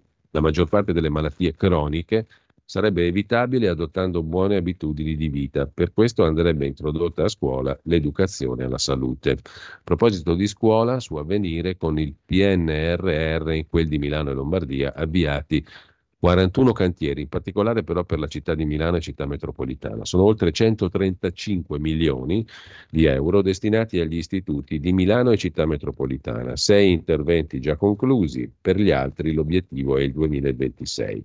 Il progetto più oneroso prevede la ricostruzione dell'istituto Frisi in zona Quartoggiaro e poi il rifacimento di facciate e efficientamento energetico. Prevista anche una nuova scuola media in Viale Sarca, entro due anni 15 aule, per il costo di 11 milioni. Importanti passi avanti dunque con il PNRR sull'edilizia scolastica di Milano e città metropolitana. 41 cantieri, Chiudiamo con il Corriere della Sera che intervista il figlio di un illustre politologo, sociologo, commentatore per il quotidiano La Repubblica, Ilvo Diamanti è sociologo, il figlio si chiama Giovanni Diamanti. Figlio d'arte, ha lavorato nella comunicazione per numerosi sindaci di sinistra, Sala, Nardella, Gualtieri, Tommasi e molti altri. Giovanni Diamanti, figlio d'arte, che ha lanciato Beppe Sala, appunto, sindaco di Milano, Nardella, sindaco di Firenze, Gualtieri, sindaco di Roma, è intervistato dal Corriere della Sera. Per fare leggere i sindaci adotto strategie di guerra. Iniziai come galoppino di Obama. Giorgia Meloni, una leader. Non assisterei mai Vannacci. Voglio molto bene a Pierangelo Buttafuoco, dice il figlio di Ilvo Diamanti. Lasciamo adesso mh, mm, Repubblica con eh, un'altra intervista, questa in realtà era sul Corriere della Sera, su Repubblica c'è invece un'intervista allo scrittore David Mamet, scorrettissimo, regista, drammaturgo, scrittore, nell'ultimo libro contesta le censure progressiste di Hollywood. La diversità, dice in sé, è una ricchezza, ma non può prevalere sulla libertà di espressione. Non, è, non, mi è stato mai perdonato di accusare la sinistra di aver mandato il cervello all'ammasso, dice David Mamet. Non esiste impero che non sia corrotto. I cambiamenti finiranno per essere soltanto di superficie. David Mamet scorrettissimo su Repubblica, mentre sulla verità vi segnalo il bell'articolo del filosofo Giovanni Maddalena che eh, in realtà è uno stralcio dal libro Il pensiero di Vassili Grossman, scritto appunto dallo stesso Giovanni Maddalena per le edizioni Rosenberg Sellier, 110 pagine, 16 euro. È la prima indagine dal punto di vista filosofico su Vassili Grossman, qualcuno di voi lo conoscerà, autore del monumentale libro Vita e Destino, un monumento della letteratura europea del Novecento, testimone diretto della Seconda Guerra Mondiale tra le fila dell'esercito sovietico, Grossman sviluppò in forma narrativa uh, acute analisi sul fenomeno totalitario. Come uomo sovietico partecipò alla lotta contro il nazismo e poi però colse i tragici tratti comuni tra i due regimi e li raccontò attirandosi le ire di Stalin Accanto a riflessioni che lo pongono a fianco di un altro gigante come Anna Arendt, il russo Vassili Grossman, che in realtà era ucraino, seppe anche intuire che la dinamica democratica non mette al riparo dalle trappole del totalitarismo e il liberalismo individualista, che si vota alla completa autonomia della persona, non garantisce la libertà né dell'uomo né della società. Insomma, non solo Hitler e Stalin, Grossman intuì il totalitarismo in democrazia Un'indagine filosofica, quella di Giovanni Maddalena, in questo libro, appunto edito da Rosenberg Sellier, sul genio di vita e destino. Con Anna Arendt fu tra i più acuti indagatori delle origini dei regimi del Novecento e capì che l'individualismo può generare società in cui non si trova più la sala comandi, scrive la verità introducendo questo libro. L'ultima segnalazione invece, sempre in tema di pagine di cultura, dal giornale di oggi, dal giornale di oggi vi segnalo Un altro articolo molto bello di Luca Doninelli, L'arte vera è il titolo, tema, il destino è già scritto come negli enormi dipinti di Anselm Kiefer, se non siete mai stati all'Hangar Bicocca a Milano andateci, c'è una sua installazione permanente, le torri di Anselm Kiefer suggestiva, suggestivissima. Comunque il destino è già scritto come negli enormi dipinti di Kiefer oppure siamo ancora liberi di essere sorpresi dalla vita e da Dio come in Matisse o in Hockney? Ecco la domanda che pongono i grandi. C'è anche un libro dove uh, si parla di Anselm Kiefer, scritto uh, da um, uno studioso, uh, e c'è anche un, un'opera di Anselm Kiefer molto interessante, bella, riportata sul giornale, L'importanza della memoria. Comunque il tema è questo qui, affrontato in dettaglio da Luca Doninelli in questo stimolante articolo che apre la pagina di cultura del giornale. Con questo noi ci fermiamo, ci fermiamo un attimo. Eh, avremo anche modo di ascoltare a questo punto il terzo brano musicale di oggi. Nel 1987, il 3 gennaio, Aretha Franklin fu la prima donna uh, a essere introdotta nella Rock and Roll Hall of Fame, uno dei musei più importanti negli Stati Uniti per la storia del rock. Giusto appunto, ascolteremo la celeberrima Think 1968 ma solo nell'87 la prima donna entra nella Rock and Roll Hall of Fame a Cleveland nel, e si tratta di Aretha Franklin. Dopodiché avremo con noi, come tutti i mercoledì alle ore 9, Alessandro Morelli per la rubrica L'Italia da fare. Avete ascoltato la rassegna stampa. Da oggi la tua radio è ascoltabile anche con la televisione in digitale. Sul telecomando della televisione digitale o del tuo ricevitore digitale puoi scegliere se vedere la TV o ascoltare la radio. Risintonizza i canali radio e troverai anche Radio Libertà, canale 252. La tua radio.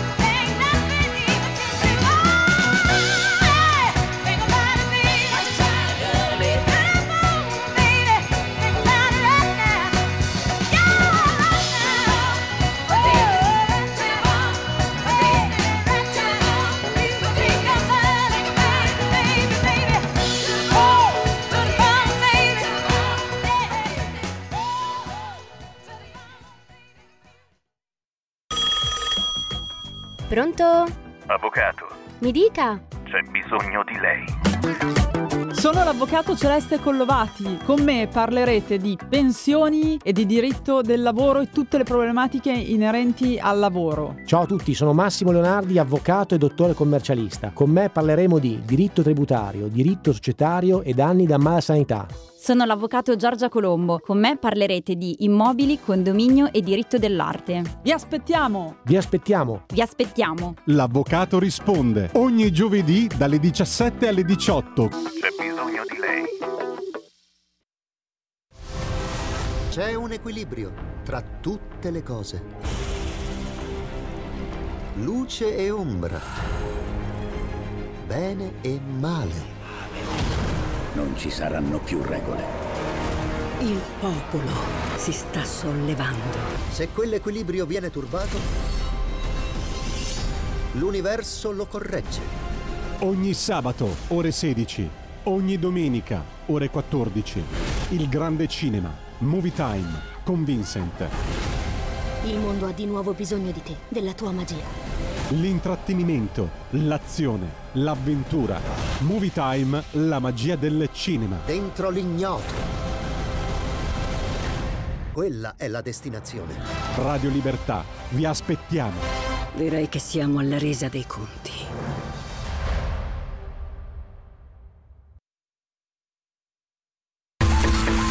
Ehi tu, non trovi più il segnale di Radio Libertà sulla tua radio DAB? Non disperarti, risintonizza. Sì, ma come? È facile, tasto menu, poi scegli il tasto corrispondente alla ricerca automatica dei canali, attendi qualche minuto e tutte le stazioni DAB della tua zona saranno disponibili. Radio Libertà, ridiamo subito la linea a Giulio Cainarca.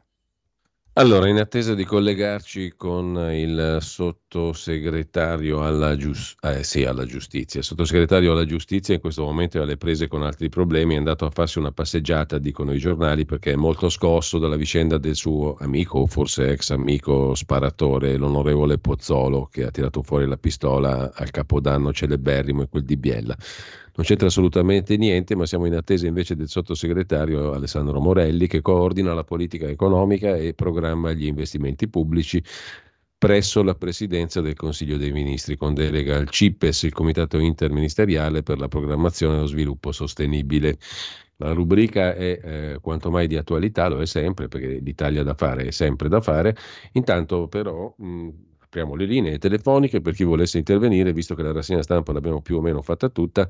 Ergo, chi vuole intervenire può farlo allo 02 92 94 7222 e intanto chi vuole mandare messaggi, anche audio, eh, Giulio Cesare Carnelli li manderà lui direttamente i messaggi audio, salvo avviso naturalmente del fatto che arrivino messaggi WhatsApp audio al numero 346 6427 756. Eh, ringrazio l'onnipresente Gianni che tutti i giorni ci manda delle foto stupende della sua bellissima Liguria, un'alba con un gabbiano in volo, bellissimo, e le parole del defunto professor Guido Calogero, filosofo e storico italiano della filosofia, a proposito della costruzione di una società libera che, scrive il nostro Gianni da Genova, deve essere costruita di continuo attraverso un modo di porci verso il prossimo, cosa che la nostra Radio Libertà fa prima ancora che nella bocca, la democrazia sta nelle orecchie. La vera democrazia non è il paese degli oratori, è il paese degli ascoltatori. Bella questa frase del professor Guido Calogero. Le chiedo se sia possibile mettere nel palinsesto musicale l'Exardas di Vittorio Monti, scrive Alessandro da Bologna, bellissime peraltro. Noi seguiamo bene o male comunque la, uh, il, um, il, calendario musicale del giorno, grosso modo. Mattarella, quando si deciderà a fare gli interessi degli italiani e non degli altri, si vedono i commenti sulla Bolkestein ambulanti e gestori spiagge, scrive Maurizio. Interessante il bonus per i poveri, osserva Mauro, così comprano auto elettriche che il solo mantenerle costa tre volte di più. Eh, se ci sono telefonate le passiamo, se non ci sono telefonate Giulio, abbiamo Giulio, occasione... abbiamo sia un vocale sia una telefonata. Benissimo, allora sentiamo prima il vocale e poi la telefonata. Buongiorno direttore, sono Mauro da Iseo. Eh, su quella faccenda lì di Pozzolo però c'è una cosa che in pochi hanno rilevato.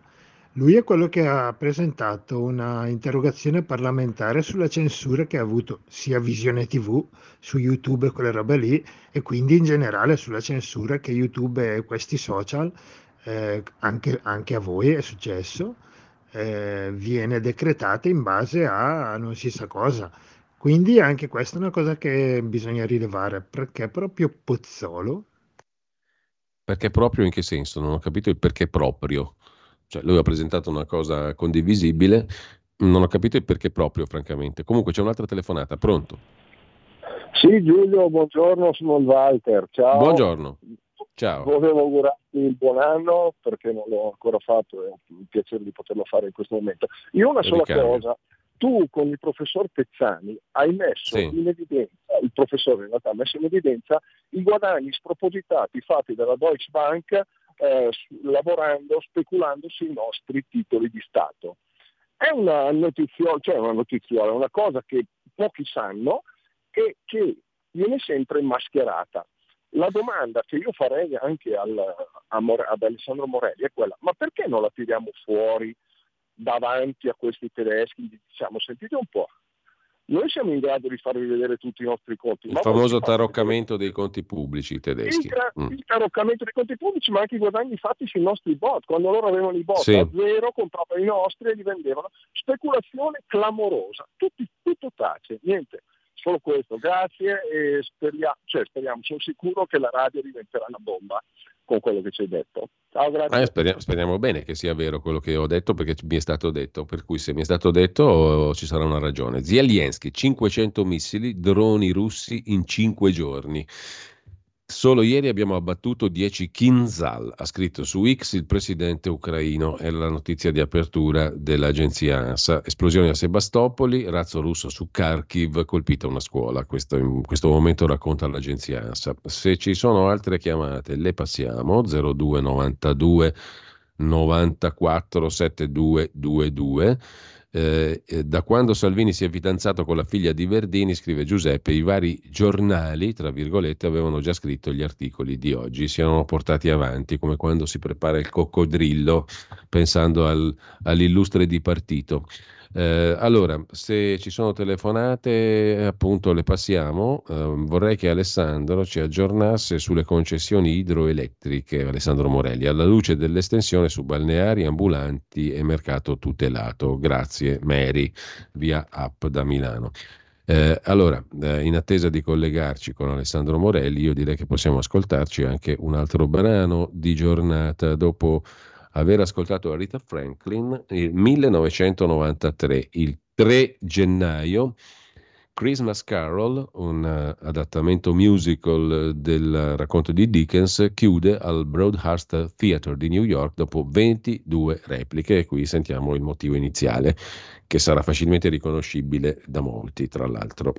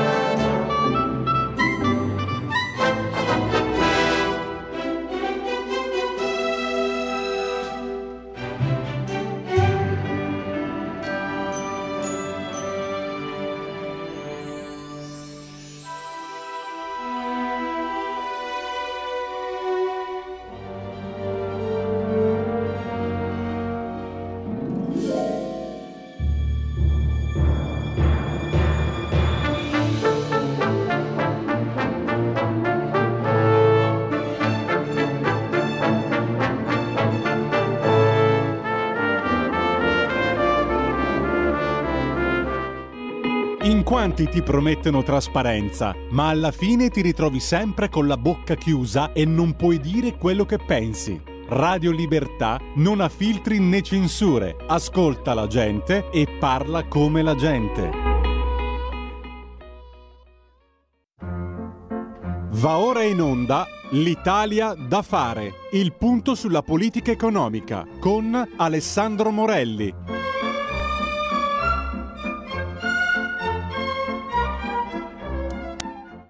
Torna subito a Giulio Cainarca.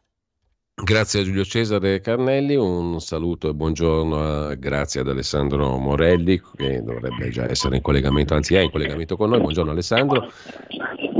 buongiorno a tutti voi. Allora, di cosa ti stai occupando? Per dovere di cronaca ti dico che abbiamo letto il tuo nome, l'avrai già letto anche tu in un pezzo del Corriere della Sera dove uno dei soci di Tommaso Verdini, il loquacissimo Pileri, parla di tutti praticamente gli esponenti della Lega che hanno responsabilità di governo, come più o meno ci abbiamo, ci abbiamo anche Alessandro Morelli. Che, che cosa commenti Alessandro? Ma eh, chiaramente io e te la possiamo prendere con, i nostri ascoltatori con, quasi come una battuta con il sorriso, infatti lo hai fatto tu stesso, lo faccio io. Però questo eh, insomma, ci fa pensare quanto sia preoccupante il, l'utilizzo che eh, innanzitutto di eh, intercettazioni da parte di millantatori io questo tizio non so manco chi sia, quindi figurati che mai visto. Quelli non l'ho mai visto in vita mia, incontrato tantissime persone, però eh, non, non, mi viene alla mente di averlo mai, mai conosciuto. Detto questo, eh, dicevo, il, eh, l'aspetto che più mi ha, mi ha, colpito, quindi francamente non sono gravemente eh, interessato o grandemente interessato a quello che dice questo tizio al telefono. Chiaramente eh, mi, eh, sono curioso eh, di capire come, eh, come, si sia permesso di, di, fare il mio nome, però vabbè, questo è, eh, questo è un di cui. Il, il vero tema però, mm. caro Giulio, è il fatto che si sta eh, costruendo una tesi giornalistica che riguarda molti esponenti della Lega, chiaramente tra i più vicini peraltro a Matteo Salvini, eh, su delle frasi che vengono millantate da dei tizi, che vengono riportate eh, dai giornali e noi dobbiamo ragionare a questo punto in maniera eh, molto solida sull'utilizzo che si fa di queste intercettazioni. Perché ora questo tizio eh, cita alcuni esponenti della Lega, vabbè, ok, eh, ognuno di noi in, nelle sedi adeguate farà capire quanto appunto siamo estranei a qualunque tipo di eh, rapporto con questo, eh, di lavoro con questo signore e quindi vabbè, punto. Il dato è che se questo eh, riferisce a un terzo per telefono delle questioni che magari possono anche essere questioni private dei singoli, a quel punto capisci che il tema è molto grave. Cioè, eh, sì, poi una frase di questo genere non vuol dire nulla da un punto di vista concreto, no? Ci abbiamo. Sì, vabbè, Ci abbiamo. E, e, appunto per questo appunto, eh, se leggo, non ho sentito Edoardo, non ho sentito Federico, non ho sentito gli altri, perché tanto appunto un, veramente non, non, c'è nulla, nulla di, cui, eh, di, cui, neanche stare a, a perdere tempo. Ma il tema vero è se questo tizio avesse, detto, avesse millantato o eh, dichiarato delle cose false rispetto a ai singoli, eh cavolo, capisci che poi uno si ritrova sul giornale, manco lo conosce, manco sa chi è, quello, siccome eh, oggettivamente noi siamo personaggi noti, veniamo citati da questo tizio e ci ritroviamo sul giornale. Ora, se ci sono, eh, se ci fossero eh, in, in, questo caso, ma in tutti i casi, eh, delle segnalazioni penalmente rilevanti, eh, capisco che l'opinione pubblica potrebbe essere interessata ma se questo avesse detto, eh, avesse detto a, un, a un terzo al telefono che Pinco Pallo ha perso tutti i suoi soldi al casino, saranno cavoli di Pinco Pallo se ha perso tutti i soldi al casino o no? E, e noi stiamo a discutere in, questa, in questo inizio d'anno eh, di questo tema, cioè del fatto che purtroppo persone citate eh, da millantatori eh, che non hanno alcun eh, riferimento all'indagine in corso vengono eh, letteralmente sputtanate, eh, in questo caso al Corriere della Sera, l'altro giorno Repubblica che dice lo scaltro Morelli. Mm. Lo scaltro di che? Eh, si sa, insomma, sì, so, grazie, eh, la prendo come, come, un complimento da parte dei colleghi di Repubblica, ma capite perfettamente che è una cosa di una gravità assoluta.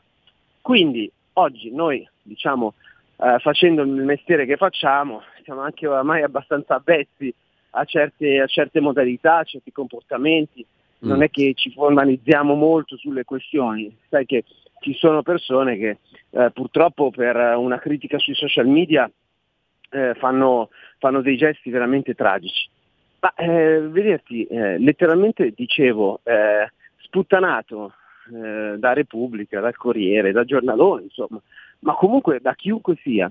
E ehm, parlando anche con, eh, se è necessario, parlando con, con, degli avvocati, chiaramente direbbero, ma è inutile stare a eh, ehm, ribadire o rilanciare questa notizia perché non essendo nulla di fatto eh, sarebbe semplicemente un rimestare, insomma, eh, rinnovare eh, la notizia.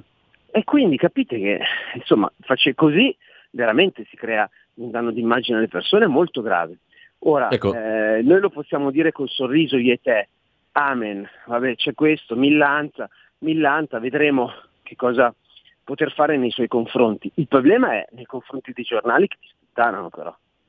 Hai capito? Ecco, uh, Alessandro, da è giornalista, eh, e sei anche condirettore di, di questa radio, no? uh, da giornalista, come ben sai, la Federazione Nazionale della Stampa protesta da giorni contro quella che ha definito la legge bavaglio, no? eh, ovvero la, il divieto di pubblicazione integrale o parziale delle ordinanze di custodia cautelare fino alla fine delle indagini. E qualcuno ha detto se ci fosse già in vigore, fosse stata in vigore questa legge, non avremmo letto queste cose qua, no? dell'inchiesta Verdini. Benissimo, io mm, ti pongo appunto da giornalista un quesito. Ora, il fatto che verranno, mettiamo pure che vengano vietate le pubblicazioni di, di, di provvedimenti di eh, custodia cautelare, come nel caso del figlio di Verdini, no? con tutto quello che ne è seguito. Se tu eh, eviti di scrivere due punti virgolette, cioè di citare il provvedimento di arresto, ma lo riassumi a modo tuo, non è che passiamo dalla zuppa al pan bagnato, cioè la mia domanda è non è che cambi molto, il giornalista di turno, Repubblica di turno, chiunque sia, può sempre evitare di pubblicare integralmente i testi del dispositivo di arresto, ma comunque citare le stesse persone, gli stessi nomi, riassumerli a modo suo. Non è forse peggio, peraltro, forse per certi versi? Non lo so, è un dubbio. Eh, guarda, eh, sinceramente ti dico la verità, di questo eh, occupandomi di altra materia eh, non avevo ancora approfondito questo tema, ora eh, si sa, quando poi le cose ti toccano, chiaramente diventi, eh, diventi interessato e a questo punto approfondirò io per ultimo eh, tutta mm. questa vicenda legata chiaramente alla pubblicazione. So che tu, insomma, eh, dal punto di vista sia eh, delle tue competenze lavorative che per la tua personale curiosità, eh, sei sempre stato molto attento a questo tema. E oggettivamente però eh, ti dico, probabilmente quello che, che affermi è, è, vero, nel senso che eh, c'è una, comunque questo tipo di pericolo.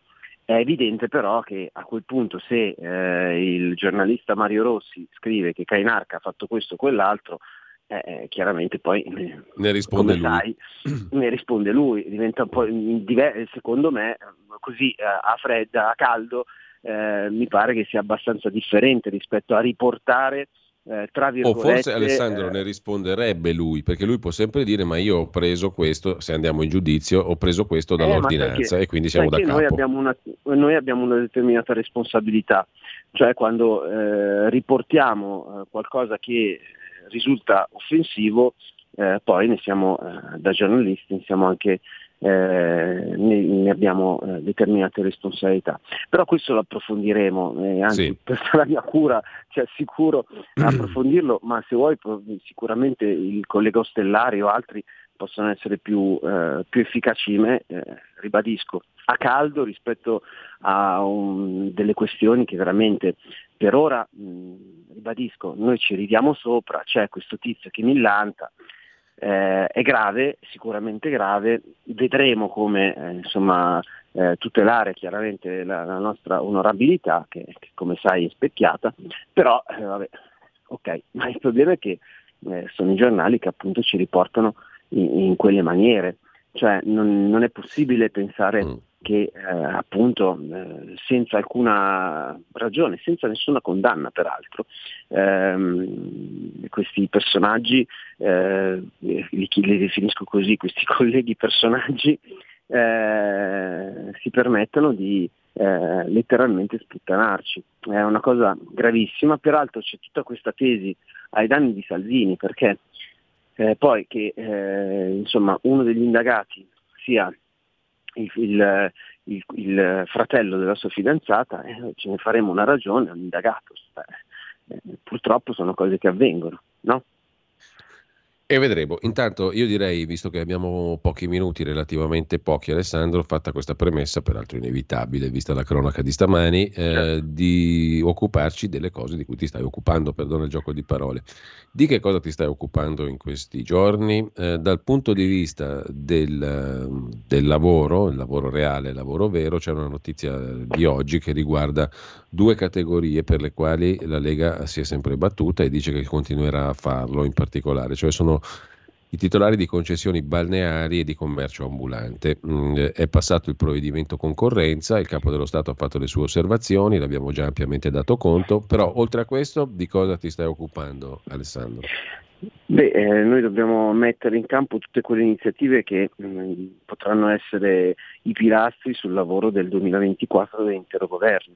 Quindi per quanto riguarda il settore dei trasporti e delle infrastrutture pensiamo chiaramente alla conclusione e chiusura di tutta quella fase burocratica molto lunga, come possiamo immaginare, eh, che riguarda l'alta velocità e quindi non solo Torino-Lione, ma che letteralmente va dal confine eh, Francia-Italia fino al confine Italia-Austria, eh, quindi l'attraversamento eh, di Vicenza, sempre alta velocità, la conclusione dei lavori per quanto riguarda eh, la Brescia-Padova, sempre alta velocità, e eh, chiaramente il tunnel del Brennero, sul quale peraltro ci siamo espressi proprio un paio di settimane fa, con, eh, prevedendo la conclusione dei lavori, eh, rispettando il cronoprogramma e una volta tanto in anticipo rispetto eh, agli amici austriaci, eh, per quanto riguarda il tunnel del Brennero, il più lungo tunnel del, del mondo, 64 km.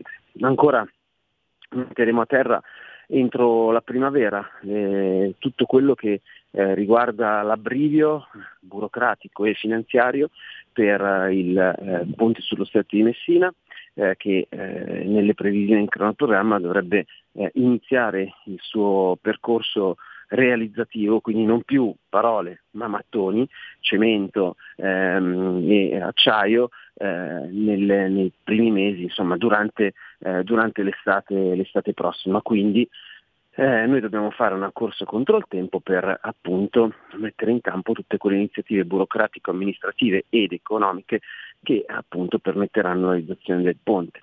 Ancora ci sono una serie di altre grandi opere che eh, logicamente sono eh, all'attenzione del ministro Salvini, dall'altra parte abbiamo eh, tutto quello che riguarda il fronte dell'agricoltura, quindi eh, parecchi, parecchi, fondi che sono destinati ai nostri produttori, in particolare eh, penso eh, alle produzioni eh, legate ai consorzi che sono logicamente delle, ehm, delle produzioni differenti rispetto a tutto il resto d'Europa per evidenti ragioni eh, e poi il normale tra virgolette lavoro eh, che riguarda eh, il, tutto eh, il tema dei terremoti, quindi del recupero di quei territori che purtroppo sono stati colpiti da terremoto e il lavoro dei vari... Dei vari... Quale? Quale? Cioè, per arieggiare quando è finito. Ah, è lì, papà! Già. È lì, papà! Sì, adesso quando finito... Aspetta un po', sì. È vero?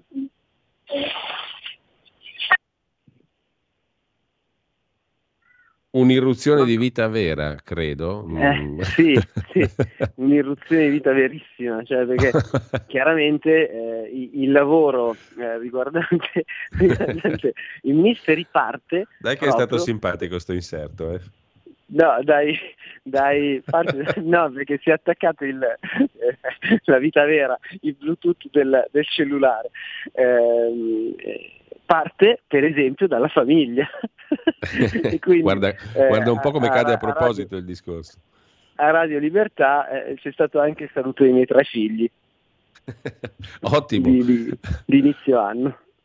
Allora Alessandro, vedo che sono le 9.27, rimando anche dalla tua pagina Facebook, chi ci ascolta, a un eh, post di qualche giorno fa, di tre giorni fa, di 5-6 minuti, dove fai il punto diciamo della dell'anno 2023 appena concluso in termini di temi di cui ti sei occupato e di risultati raggiunti, che è estremamente sintetico e utile per chi fosse interessato. Uh, abbiamo giusto il tempo di commentare, sempre scorrendo la tua pagina Facebook, una cosa che anche come rassegna stampa abbiamo notato essere stata commentata molto poco cioè il clima da Baghdad che si è respirato loro, che si è respirato a Milano in Piazza del Duomo e a San Siro in occasione dell'ultimo dell'anno. No?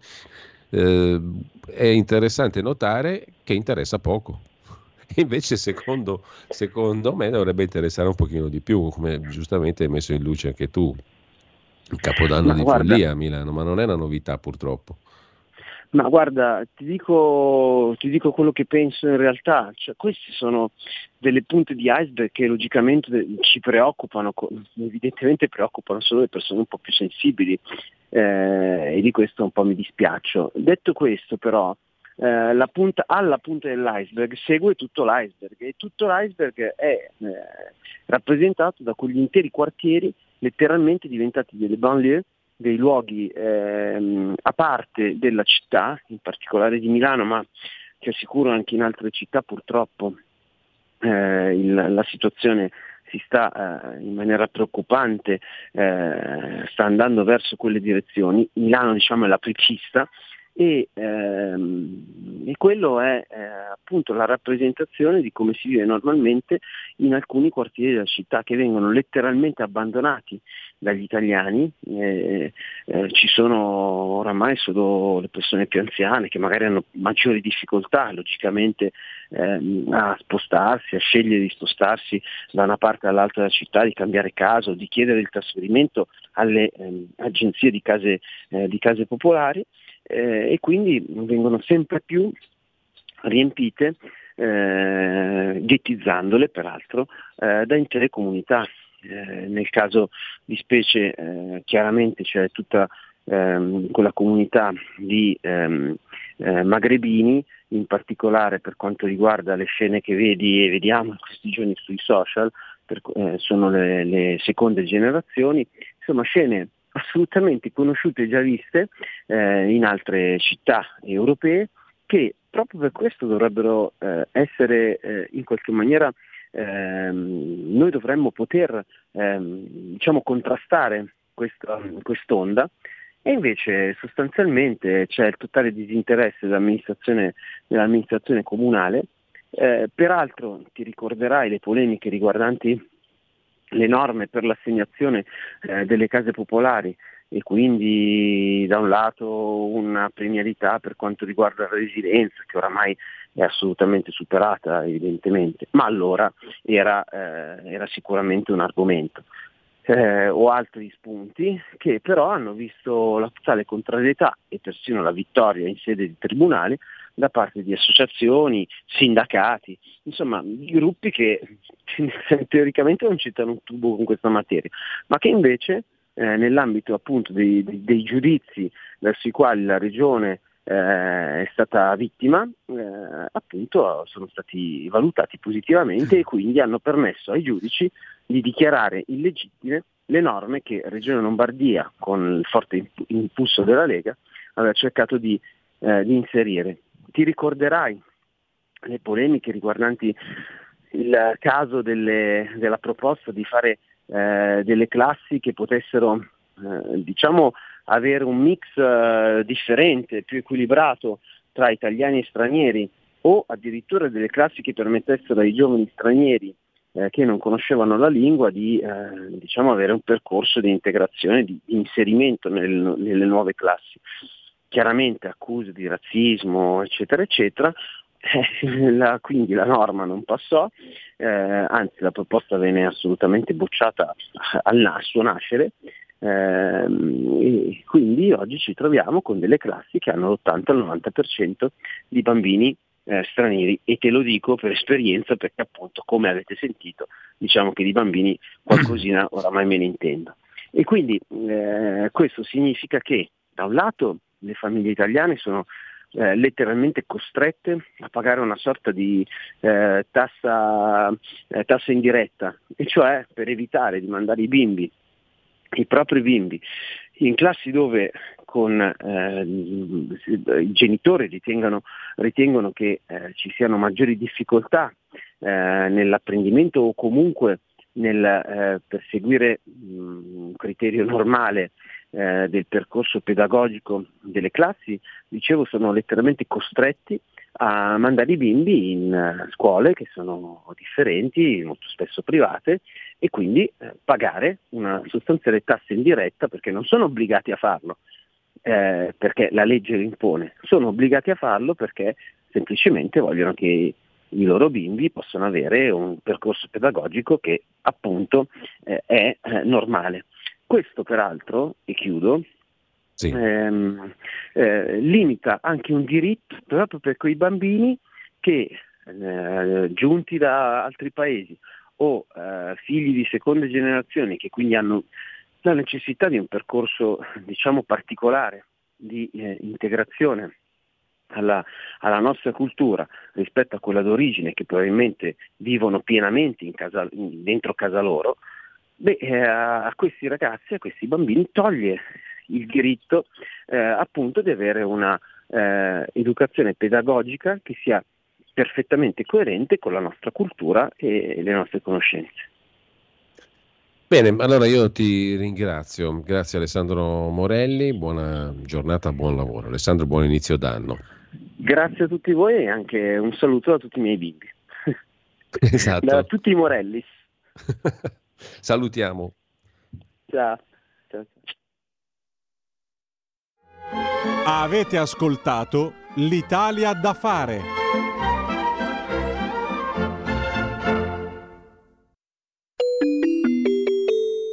Qui Parlamento.